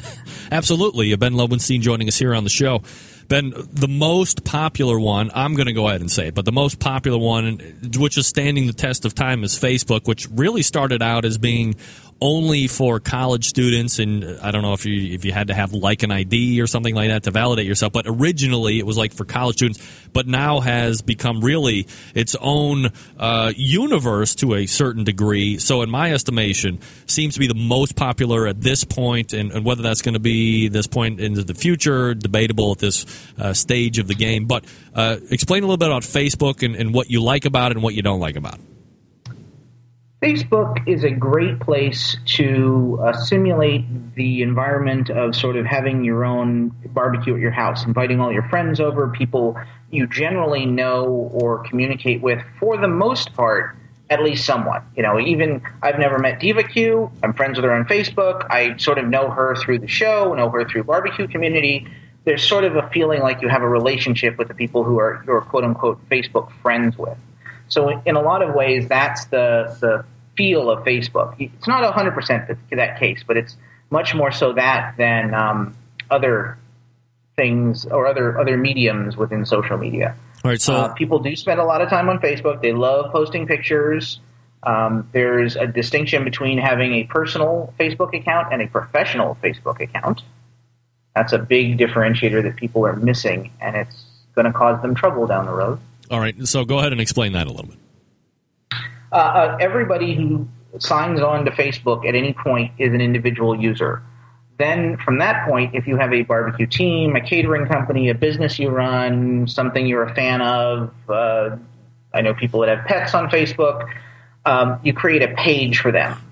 And again, a page can be anything that's not a personal page. It can even be, you know, a, a, a celebrity, uh, somebody who's sort of famous in your community, or mayor that's not their personal page that where they interact with their sort of family and friends, but a more public page where people can come and see where these people are, where they're going to be next, what they're doing. And a lot of um, people create their brand as their Facebook account, which is going to cause them trouble because it's against the terms of service of using Facebook. So I'd suggest anybody who does that have your own personal Facebook account and then go create a page, a Facebook page. They used to be called fan pages. Now they're just called pages for whatever it is you're trying to. I don't want to say promote because it's not always promote, but have fans of. All right, Ben Lobenstein joining us here on the show. Uh, so the next one that is uh, very popular is Twitter. Different than Facebook to a large degree because of restriction and what it's all about, but I don't know if it's like a, niche thing that seemed to be very popular and if it's starting to kind of wane out of popularity. But, you know, really what I like to see in Twitter, I guess what I'm seeing in Twitter that I don't get as much on Facebook is the fact that you can get involved with a lot of celebrities. You can at least follow what they're tweeting, and I'm sure there's a bunch of people that might have some PR hacks that are going and tweeting about them. But for people that aren't familiar with Twitter, what is uh, going on with it? What's it all about, and why would you want to get into it? Twitter is part cocktail party and part junior high school um, bulletin board where you can put anything up there and people can just walk by and read it. Um, so first thing you need to know about Twitter is there's a character limit of how large the messages you're going to send are. That's 140 characters, um, and that's a hard limit. No going over it. No way around it. Um, but you can engage with, in conversation with people you normally wouldn't um, in a way in walking into a cocktail party. Um, you can, um, you know, talk to brands online. You can talk to celebrities online, and sometimes they actually respond. Um, an interesting one brought up by uh, Tom Emery, who's watching the show today, is uh, he got to see an interaction between uh, somebody he was following and one of their followers who was sort of telling it. Wouldn't say it was a telling a joke, but the situation was set up where somebody responded in a in a humorous fashion, and then people got to watch the sort of interaction between these two people, and it and it made them feel like they were part of the in crowd. So listening very big on Twitter. Just listen, find things you're searching for, find other people who share those things, and engage with them and and talk to them. And responding is the key thing. None of this is supposed to be an all listening endeavor. Social indicates that you're participating, that you're you're doing something, uh, interacting with the media or the other people on the media. Now, one of the other things that uh, is very popular within the Twitter community, and I agree, it's best, to, especially if you want to create a lot of people that are going to be following you. Everybody loves to have their ego stroked. You want to have a billion followers, but you also want to be able to make sure that you are answering people and that you are communicating with them and that you're uh, you know retweeting which we'll get into here in a second uh, proper information to continue to kind of validate that you are someone worth following and not only that but you're someone worth recommending other people to follow you. So, and that brings me to my next question. There's a lot of within Twitter things or Twitter speak that you need to know about. One of those is the uh, retweeting. So, what is that all about? Retweeting um, is essentially repeating someone else's message to your group of followers. Um, as in Facebook, you have your friends, and Twitter, you have followers, and, and the people you're following and the people who follow you are not necessarily the same group of people. So um, let's say what happened today, Diva Q said, you know, I'm going to be on the Barbecue Central radio show tonight. And so I took that and I sent that out to my followers in case they had any interest in seeing that. And we see the information much the same, similarly, I should say, in Facebook and Twitter in some sort of stream uh, of information. Uh, so being a part of the conversation, being a part of, if it's a forum, leaving comments on a blog, it doesn't, as long as you're part of the conversation and interacting, you sort of building your street credentials on social media. All right. One of the other things in Twitter is this uh, hashtagging, which every there's a guy at work that uh, we mess around with all the time. And we love to just hashtag everything. We actually hold up our fingers and we make like a hashtag with our fingers and we just shout out words. Uh, but this is a very prevalent thing that happens in Twitter every day. A lot of people are, I mean, I hashtag everything I tweet with a hashtag BBQ. What is that all about? Um, so Twitter is this mass of, of, of messages. There's not as many people on Twitter as Facebook, but they seem to send more messages, so there seem to be much more um, volume. and in Twitter, you search for other people or other things or people that talk about other things that you're interested in. And you do that by sort of creating a hashtag. Well, at least that's the way they created it when the geeks were sort of trying to figure out how do I find other people who are interested in it. So you use the pound sign and then you type in something like BBQ and then you can search for things that are um, hashtagged. And that then you can find people who've mentioned barbecue in the last two days. And conferences and, and conventions are started in hashtags so that they can find all the people who have gone to that conference or convention. And I think that's true at the Royal and some of the larger barbecue contests that have hundreds of people or thousands of people attending. They're creating a hashtag so that as people tweet, um, either via location based service like Foursquare or one of these other ones, um, they can be found because of their hashtag. All right. So, what do you like about uh, Twitter and Facebook, and, and, what would you like to see change before we bring in the newest player of the game? I don't know. I, I certainly don't know what the vision is next. I think Twitter, uh, because of its 140 character and the sheer mass and volume of uh, posts, is challenging for people uh, to navigate. Most people that use Twitter don't use Twitter.com, the website. They use um, Twitter alternatives, TweetDeck, Hootsuite um, these applications which can either run on your desktop or your um, mobile phone that uh, help them sort of sort out Twitter for them. Um, it's just a continuous fire hose of stream. Um, and Facebook is starting to do that to some degree, especially people that have more than sort of 500 or so connections. Facebook is starting to filter out things that they believe you're not interested in um, based on some algorithm they have. So I, I noticed that people who I interact with on a daily basis, I or routinely basis, you know, sort of during the week, they go, "Yeah, didn't you see I posted that on Facebook?" I'm like, "I didn't get that in you know information." So now I have to go click on their name and find out what it is they were doing that they were talking about because I was lost. So I, I would like to see ability to filter some way so that we could get to the point where we sort of see what we want to see and customize the look and feel of some of this. All right, so this is all leading into this question. Um, maybe a month ago or so, maybe even more than that.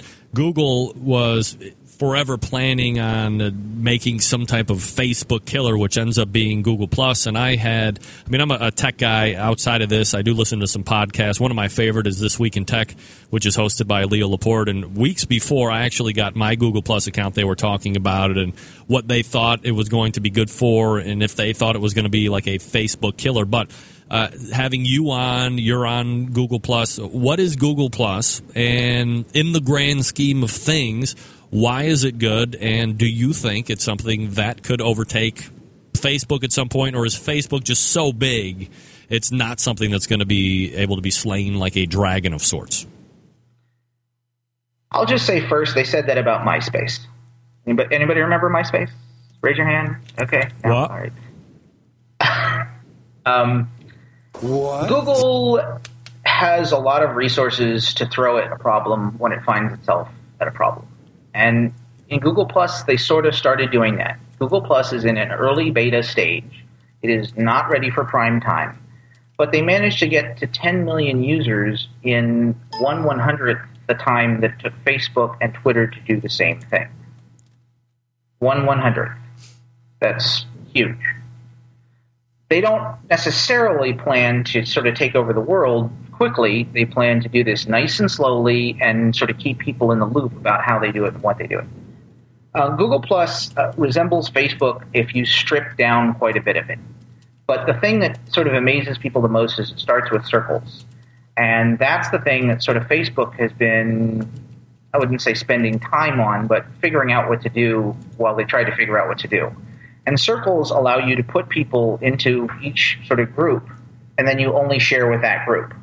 And so you can get sort of both sides where you're having a receiving group, which is you know, people talking about barbecue, and then you have your family that isn't getting barbecue news, but then you can target the update just to family or just to barbecue and listen accordingly. Um, the reason that this is fairly huge is that Google controls search. And if Google wants to know that its search is based upon its users' actions, meaning I go ahead and I like the Barbecue Central radio show on Facebook, only my friends know that.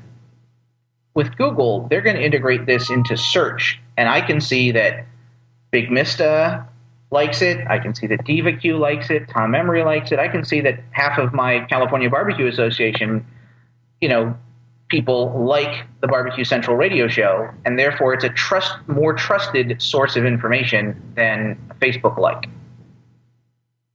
All right, so with all of this ability to filter out and when you're making a post, share it with these people and not these people. By the way, we're talking with Ben Lobenstein about social media and barbecue.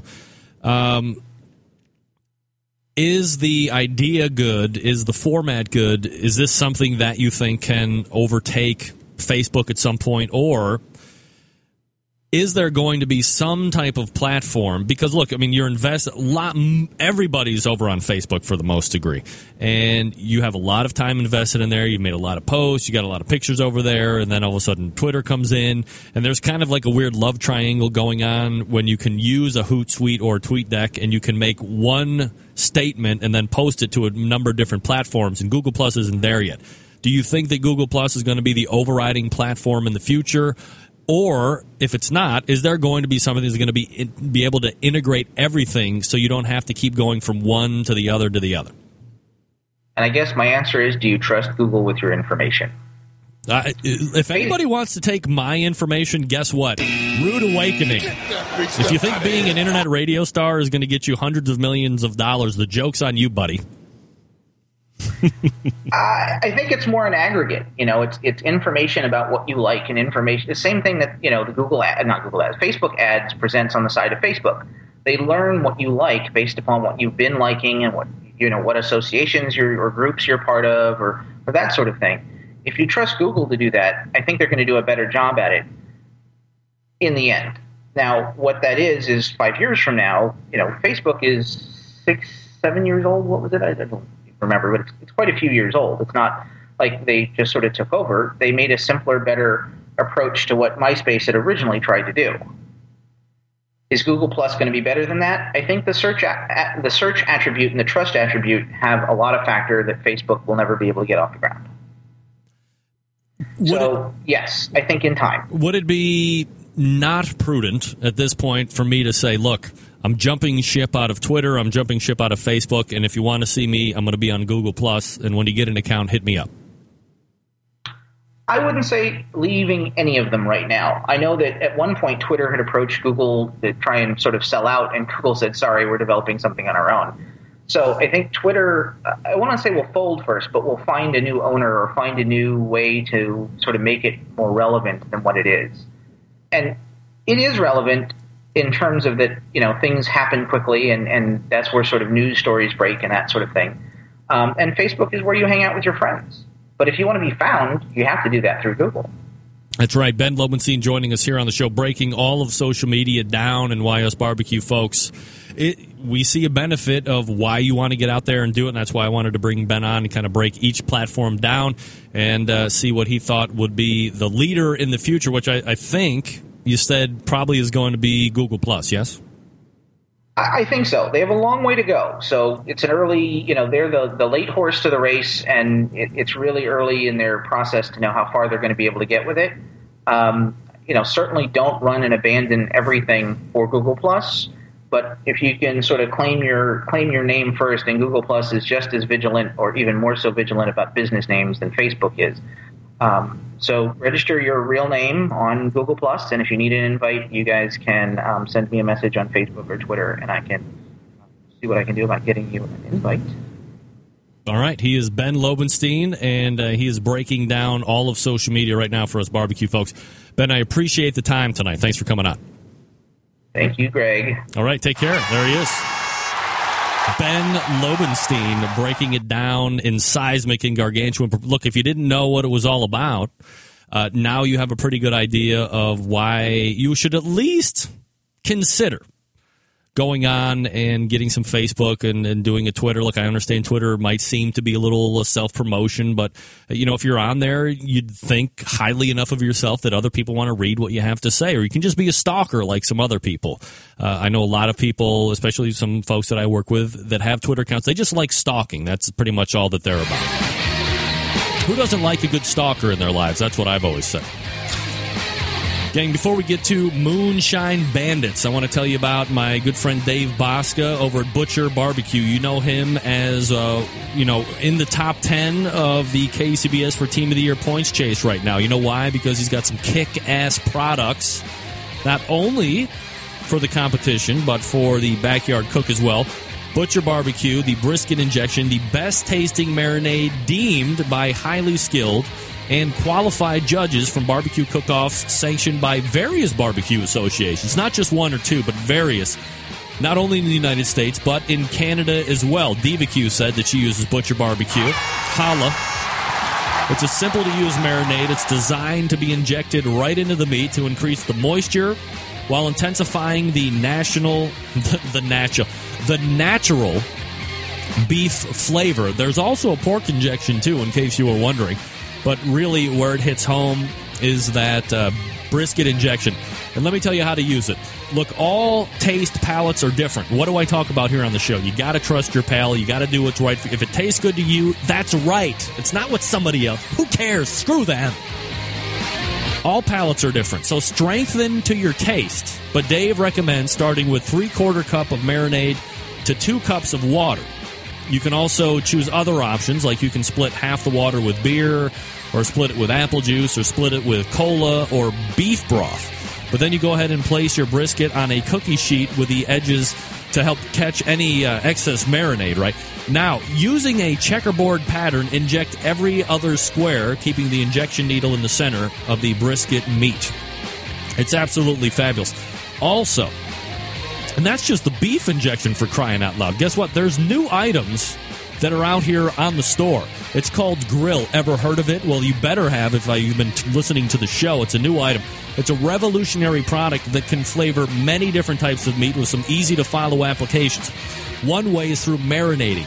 Hello, you know what marinating is, right? You put your uh, meat in a bag and then you would cover enough grill liquid with the product and you would leave it hang out two to four hours.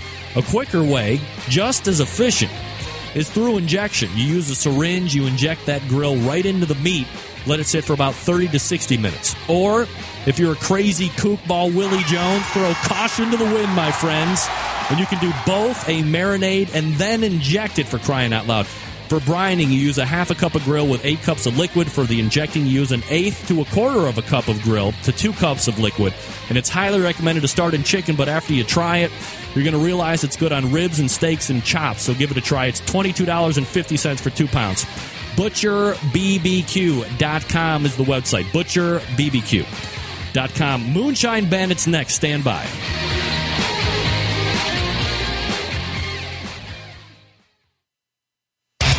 Big name interviews, advice on cooking brisket and ribs, and the only host willing to share his honest opinion on all things important in the world of barbecue. It's the Barbecue Central Show.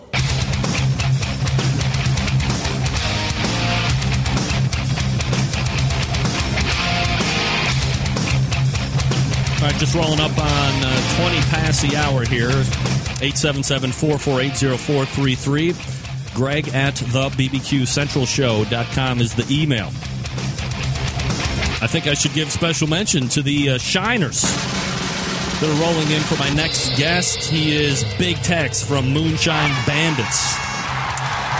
Big Tex, what's up, buddy? Hey, what's going on over there? Uh, the Rock and Roll Hall of Fame city is back and better than ever, Big Tex, and I appreciate you making time for the show tonight. And a couple different things that I thought would be fun to talk to you about. I mean, it's a barbecue show, it's Barbecue Central radio show. So we're obviously going to be talking about the rub that you guys have uh, just recently launched. But before we do that, and I don't usually have, I guess, interview segments with bands, but I've done it before. There was a band um, kind of in the, the Midwest section of the company called Three Years Hollow. It's an alternative rock band, which is a little bit more my style of music. And I was approached by uh, Jeremiah, and I said, you know what, this sounds great. We got a, a, a you know a couple of cats out there in Los Banos, California that are doing something very unique in the music scene, and I want to bring them on. And then, of course, we can correlate all of this back to barbecue, which is barbecue rub. So, for the pre- for the people out there that are listening that don't know about Moonshine Bandits and about Big Tex, what's it all about? When did you guys kind of get together and start this whole music thing? We'll build in from there. Well, uh, we've been going at it for a while, and uh, when you think of the Moonshine Bandits, you think of uh, if you had to make a cocktail that was influenced by the Beastie Boys, Johnny Cash, a little David Allan Coe, throw it all in there, and uh, you get you get the Moonshine Bandits. Um, our music's kind of like a, a mashup fusion of country music with uh, hip hop. It's for uh, anybody out there that's working the nine to five blue collar is pretty much enjoying our music, from uh, bikers to truckers to average Joe. I mean, uh, you you could see him at our crowd. Anybody that's uh, a weekend warrior that likes to come out and you know drink a little bit and have a little fun, let loose is uh, pretty much part of our Shiner Nation. That's what we call our fans. It's like one big dysfunctional family. It's funny. Uh, it's it's like uh, I'm kind of being adopted into Shiner Nation. Likewise, you're being adopted into being a Centralite. So I mean, that's awesome stuff that's happening tonight. Proud to be a Shiner here uh, with Big Tex for Moonshine Bandits. You can follow them on Twitter, by the way, at Moonshine Bandits, and then you can also find them on Facebook. Just slash Moonshine Bandits when you get to Facebook.com. Um, Big Tex you know, people out there, especially you know, you're in the music biz, and there's a billion, maybe ten billion bands out there. All they want to do is get signed, and they want to make a living doing what they love. Nobody probably knows more than you, man. It is a pain in the ass. It is a grind. You really got to work for it. When did you really make that final push into saying, you know what, we're not going to call it quits. We're not going to fold and just play little crappy bars. We're going to make the full push in. How long ago was that? Wow, that's you know what you just pretty much summed up the entire music career of ours.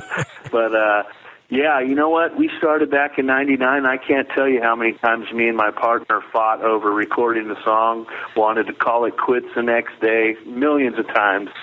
So now when I meet these, uh, you know, up and coming bands and they're worried about how much they're getting paid or how many people's in front of their stage, I just tell them, you know, it took us eight years before we started making money. So you got a long way to go, Jack. But, uh, you know, we're on our pretty much our 11th year and we're finally making some pretty decent money. But we had to put into, you know, so much into it that it's, it's ridiculous probably. it's, it's such a hard grind and it's, you got to really pretty much give it your all. I mean, your music can't just be great. You got to hit it from all angles. You got to know how to market. You got to know how to run a business. You know, the overnight success stories are gone nowadays because of all the CD burning. So you pretty much got to make your own path. And we're lucky enough that our music is niche enough, and uh, there's not much out there like it. So it's starting to become pretty successful. Big Tex from Moonshine Bandits joining us here on the show. The album is available now. It's called Whiskey and Women 14 Tracks for Your Pleasure, and they're put on by Suburban Noise Records. You know, we talked to, you know, when I was talking to uh, my guys over Three Years Hollow, you know, this is a band, when I'm listening to them, I'm like, man, you got to be kidding me with all the stuff that I hear on the radio. These guys sound as polished, as professional, just right up my alley. How come they are not signed? What is holding them back?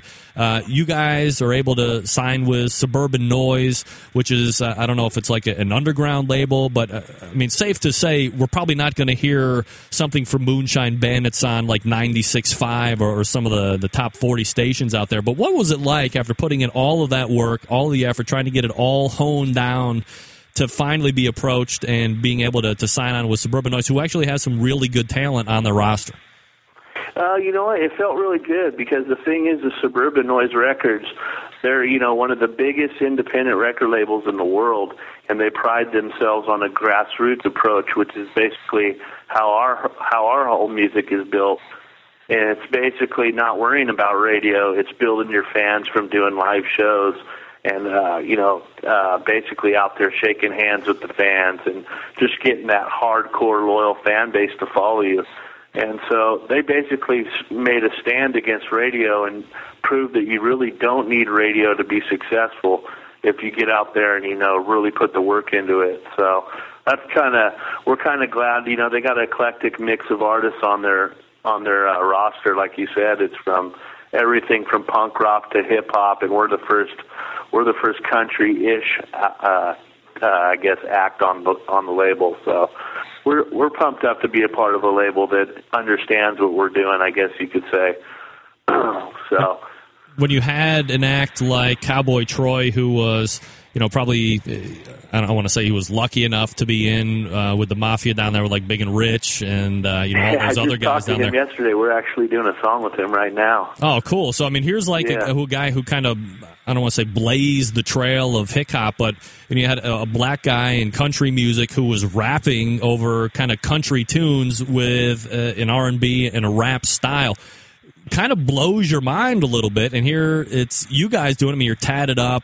Uh, I mean, you look like you could probably punch somebody's face in through the back of their head. And then to hear the music, it's like kind of mind blowing. I mean, like you said, niche segment. Do you see it growing in popularity week after week? I mean, what's the reception been like for you guys? It's been good. Uh, you know, it's actually been kind of weird. Um, our our album "Whiskey and Will- Women" uh, charted on Billboard in both country and hip hop, and it's not too often you see a you know an album do that. Co- Colt Ford out of uh, the Georgia area, he's like the top ten country artist, and all he does is uh, basically raps with um, country background instrumentals and you know country singers on his on his album. So I think the genre uh, they don't really know where to place us. Country music doesn't know doesn't have a platform for us, but I think the music and audience is there. The market's been proven. It's definitely been growing. Uh, Cowboy Troy was one of the first to, to do it. I I think we've been doing it as long as him, but I don't. Th- we were nowhere near his popularity that he's been around for a while. But uh, yeah, I think the demographic is growing tremendously over the years. I mean, sooner or later, somebody's going to have to say, "Hey, this is this is a true art form. This is a this. We need to find a place for this." So. Big Tex joining us here on the Barbecue Central radio show. Moonshine Bandits is the name of the musical group at Moonshine Bandit on uh, Twitter, Facebook.com slash Moonshine Bandits. The album's Whiskey and Women. Uh, not surprisingly to you, Big Tex, a competition team down in Florida just downloaded the whole album. Their competition named Whiskey Bent Barbecue. So, uh, Oh, right on. just like that, a brand new fan. So he said he That's had to download it just by the name alone. So, uh, and th- those are some great guys. I met him in person Cheers myself. to them. There you go. Cheers to them. Uh, so that's uh, Chad over there at Whiskey Bent Barbecue. Um, let me ask you this question. I mean, you've been in the business, like you said, you've been rocking it for uh, you know almost uh, ten years or whatever, ninety nine, I think you said. You've seen a lot of evolution, you know, back in the day, 15, 20 years ago. You were on the road, you were putting in the grind, and you had some big fat guy with a big cigarette or a big cigar in his mouth driving a fat Cadillac show up one night and push a big fat contract over to you. You made it. You know, you fast forward 20 years now, technology is through the roof. Anybody who has a, I mean, I, I mean, I don't know if you're watching the video feed and. I have a microphone, I have a mixer right here in the back of my house. I could cut an album right here, all by myself, upload it to YouTube, and could be a sensation. Has the technology made it easier or made it more difficult for acts to get really, you know, quote unquote, discovered at this point? You know what? I think that's pretty much a double-edged sword. I mean, you do got the technology to where pretty much anybody could record music now, whether you're crappy or you're good. But at the same time, you also got new uh, forms of technology to market and distribute. So pretty much, I don't need to go through a distributor no more. If I really don't want to, I could just, you know, connect right to the digital vendors and go straight through iTunes myself. I can market directly to my fans myself through Facebook, and all that's free. So I think it's pretty much a double-edged sword. I, there's pros and cons to it all. It's just time, and you know, it's you can't stop it. So you might as well just find ways to uh, deal with it. Big Tex joining us here on the show from Moonshine Bandits. Uh, I love team names. I love band names. How do you come up with Moonshine Bandits? well, actually, my great grandfather um, was a bootlegger during uh, prohibition days over here in uh, California, in the Bay Area, and basically he would have my uh, great aunt push the alcohol and strollers to local politicians and uh, even actual cops that were actually buying the liquor when it was outlawed. So he had a couple sneaky ways of running it all through a barber shop as his front. So we kind of ran with the whole moonshine thing. And they're and uh, you know it, it's just been you know the moonshine is the most potent liquor you could have, and basically we love to party and we love to drink it up. So we just rolled with the moonshine, Big tagged on bandits, and there you have it. Big Tex joining us here on the show. Moonshine Bandits is the name of the band. Uh, you know, I'm looking up and down the, the cuts list for the album Whiskey and Women.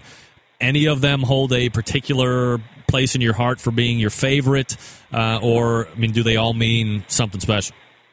Uh, we, we like the uh, For the Outlaws track we did with Colt Ford and Big B, be, just because it's uh, you know a tribute to a lot of the bikers we've met over the years, and a lot of the rebels, and a lot of the farm boys we've met. Um, the video itself has done enormous for us on YouTube. I think it has fifty thousand views in a month, so that's one of our favorites. And then the other one was probably My Kind of Country, was just more or less, you know, a tribute to uh, being American.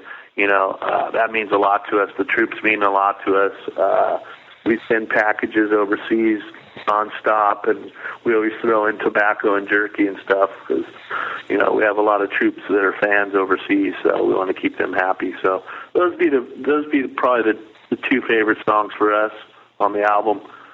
Uh, it's got. I think the album's got a little something for everybody. It's been getting great views on AOL and Amazon and all those cool sites.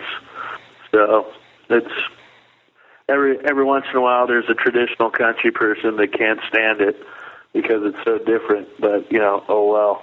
Do you think? Uh, I mean, is the end game at some point? I mean, would you call it a success if you heard yourself on one of the the standard classic country stations or rock stations, or is it not about that anymore for you?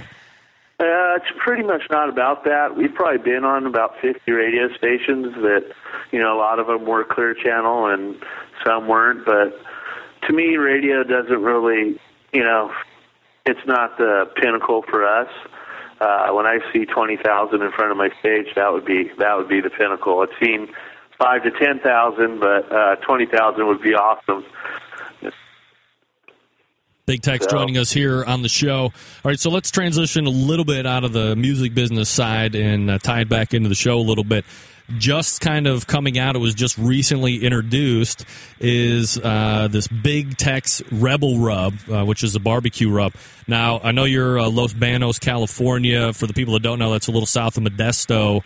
Uh, you know, California has its own little like section of barbecue over there. It's not Memphis, it's not the Carolinas, it's not Texas, uh, it's not Kansas City.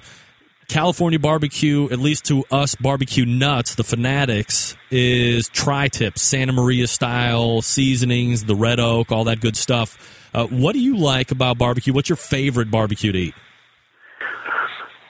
You know what? My favorite barbecue is probably uh, big tri-tip fan. Out here, you know, uh, a lot of people cook the tri-tip smoked or barbecued, and then when we would travel over to Texas, it's always brisket over there. But I, I tend to I tend to pull for the tri-tip, even though I've had some great brisket over there with all my Texas folks. But I, gotta I gotta pull for the tri-tip. All right, so what kind of inspired you to get into a barbecue rub offering? I mean, you have a lot of standard paraphernalia, you have dog tags, you have t shirts, you have the hats, all the good stuff. Where does rub come into this whole deal? Well, the one thing me and my partner prided ourselves with with our music was that we wanted to create more of a lifestyle for our fans. It was, you know, not just all about our music, but going out and having a great time on the weekends. And uh, a lot of our fans like to go camping, like to barbecue. And then we started doing a lot of uh, four by four conventions over in the Texas area. So we got to see how Texas barbecue really got done, and we got to judge some competitions over there. You know, I don't know much about barbecue, but I know how to eat it, so I know it tastes good.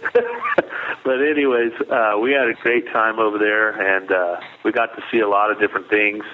Carolina barbecue too. So uh, we thought we thought you know why not? Let's see if we could find somebody. Uh, that knows how to make these type of things and kind of team up and put our thoughts together. And I mean, we'll try anything once. Uh, if it if it doesn't sell good, that's okay. I got a big supply for myself. There you go. Uh, Big Tex joining us here on the show. Moonshine Bandits is the name of the musical group. Whiskey and Women is the album that is out right now. 14, cl- uh, 14 cuts for your pleasure. And uh, so, I mean, when you're going through, how long does it take to go from concept to actually being pushed out onto the shelves? Uh, it took us a while because um, Jeremiah, who is Red, uh, he he was kind of helping me with as far as creating the rubs, and uh, I had in my mind what I wanted. I wanted something you know bold and peppery, and uh, he we were going back and forth mail. He was mailing stuff to me, and then uh, from that stage, when we finally got it dialed in, then we went to uh, the you know researching the containers, the cost, and and all that, and then from that went to the label design, which I did the label design too myself. So it's pretty much a little bit of a process, I guess you could say. Uh, I don't have an exact time how long it took, but uh, it did take some time of narrowing it down to exactly what I wanted and trying it on a few different meats. Uh, it's it's really good on uh, the pork, pork loin and tri-tip. It's good on. It's even great on chicken. So hell, it was even good in my Bloody Mary one morning. I was pretty hungover and I said, "Why not? I'll throw it in there, man. It was awesome." Oh yeah, a little peppery there for your uh, morning ha- hangover elixir, and you get uh, the Rebel Rub barbecue seasoning and a dog tag bottle opener for ten bucks. And is that uh, something you can get at NorCalBBQ.com? Yeah, uh, uh, you know what? I don't know if they're. I don't think they have it up there yet. I think it's just on our website or for right now. All right, and that's moonshinebandits.com. And again, we're talking with Big Tex, who is part of the Moonshine Bandits. You can follow him on Twitter at Moonshine Bandit, or you can find him on Facebook, facebook.com slash Moonshine Bandits. And they are part of Suburban Noise Records. Uh, Big Tex, where are you guys going to be performing at here in the upcoming future? Uh, we're actually doing a show over here in uh, Copperopolis, California. It's uh, going to be a lake resort show, which is it's pretty cool. They got it all set up lakeside, and it's at Lake Tulloch Resort. And then, uh, well, after the show, pretty much everybody has a hotel right on lakeside, so, so it's pretty much a overnight party for people that want to go by RV, boat, or even camp. Everything's welcome. So, and then after that show, we head out on tour.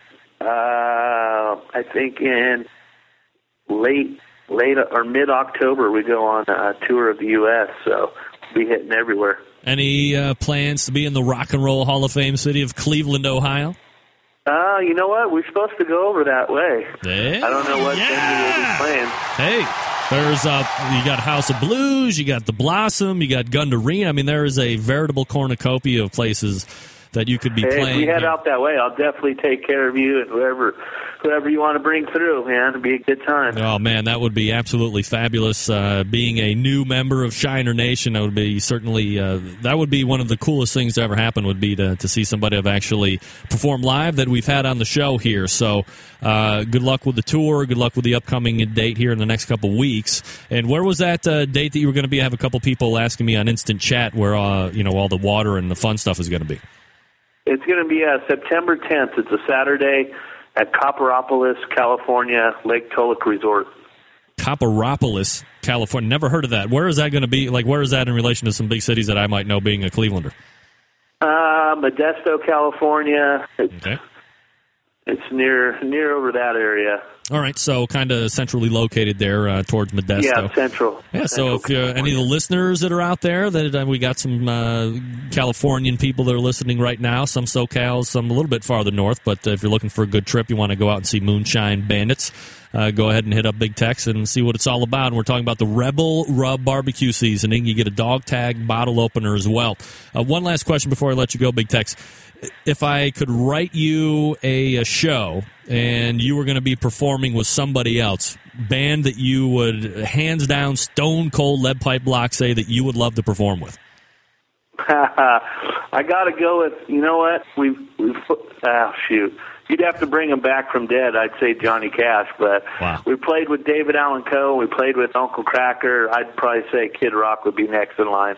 All right, absolutely great choice, man. I'm a big fan of David Allan Coe. I'm sure a lot of people uh, that are on the chat here have no idea who that is, but uh, if that ain't country, I'll kiss your ass. And we're talking with uh, Big right. Tex from Moonshine Bandits. Again, at Moonshine Bandit is the uh, Twitter account, Facebook.com Moonshine Bandits. Big Tex, always uh, I certainly appreciate the time uh, talking about the music business and then about the rub. Uh, continued success, man. If you get out to Cleveland, hit me up for sure. Hey, I appreciate it so much. Uh, thank you for having us, man, and uh, cheers to you guys over there. All right, take care. There he is. Big Tex from Moonshine Bandits. That was awesome. Uh, love to get outside the box a little bit. Uh, when we're talking barbecue with folks, and look, I, you know, I was able to tie it in. You can't say I didn't. Uh, he's got barbecue rub out there, and I'm going to be placing my order. I want to get uh, one of those T-shirts uh, or one of those caps that says Shiner on it, man. Uh, that, that's pretty cool. Got to give me one of those, and got to try the rub. You know, I'm a rub guy, right? All right, let's see if we can do this here in 35 seconds. Got to thank Big Tex out of Los Banos, California, Moonshine Bandits. At Moonshine Bandit is the Twitter, Facebook.com, Moonshine Bandit, Suburban Noise Records. Whiskey and Women is the name of the album. 14 cuts, so check them out. Also, thanks to Ben Lobenstein for joining me breaking down social media and barbecue. First hour, we had Diva Q talking about a little chicken disqualification, offering up tips for to make uh, chicken succulent in the backyard and where she's going to be competing at next. And then, of course, we uh, ended the first hour with Kevin Bevington of HomeBBQ.com and OutdoorCookingChannel.com. Big show lined up for next week. No big surprise, right? Want to help you control the rusty grill grate population here, Centralites. If you're using raw cast iron, do yourself a favor after each and every use. Spray it down with Pam, season it up after each and every use. Years of succulent service with no rust. Because you know when rust gets on there, it's a pain in the ass to get off. So just remember that. Until next Tuesday at 9 p.m. Eastern Standard Time. It's your program host and proud U.S. American Greg Rempe. Good night now.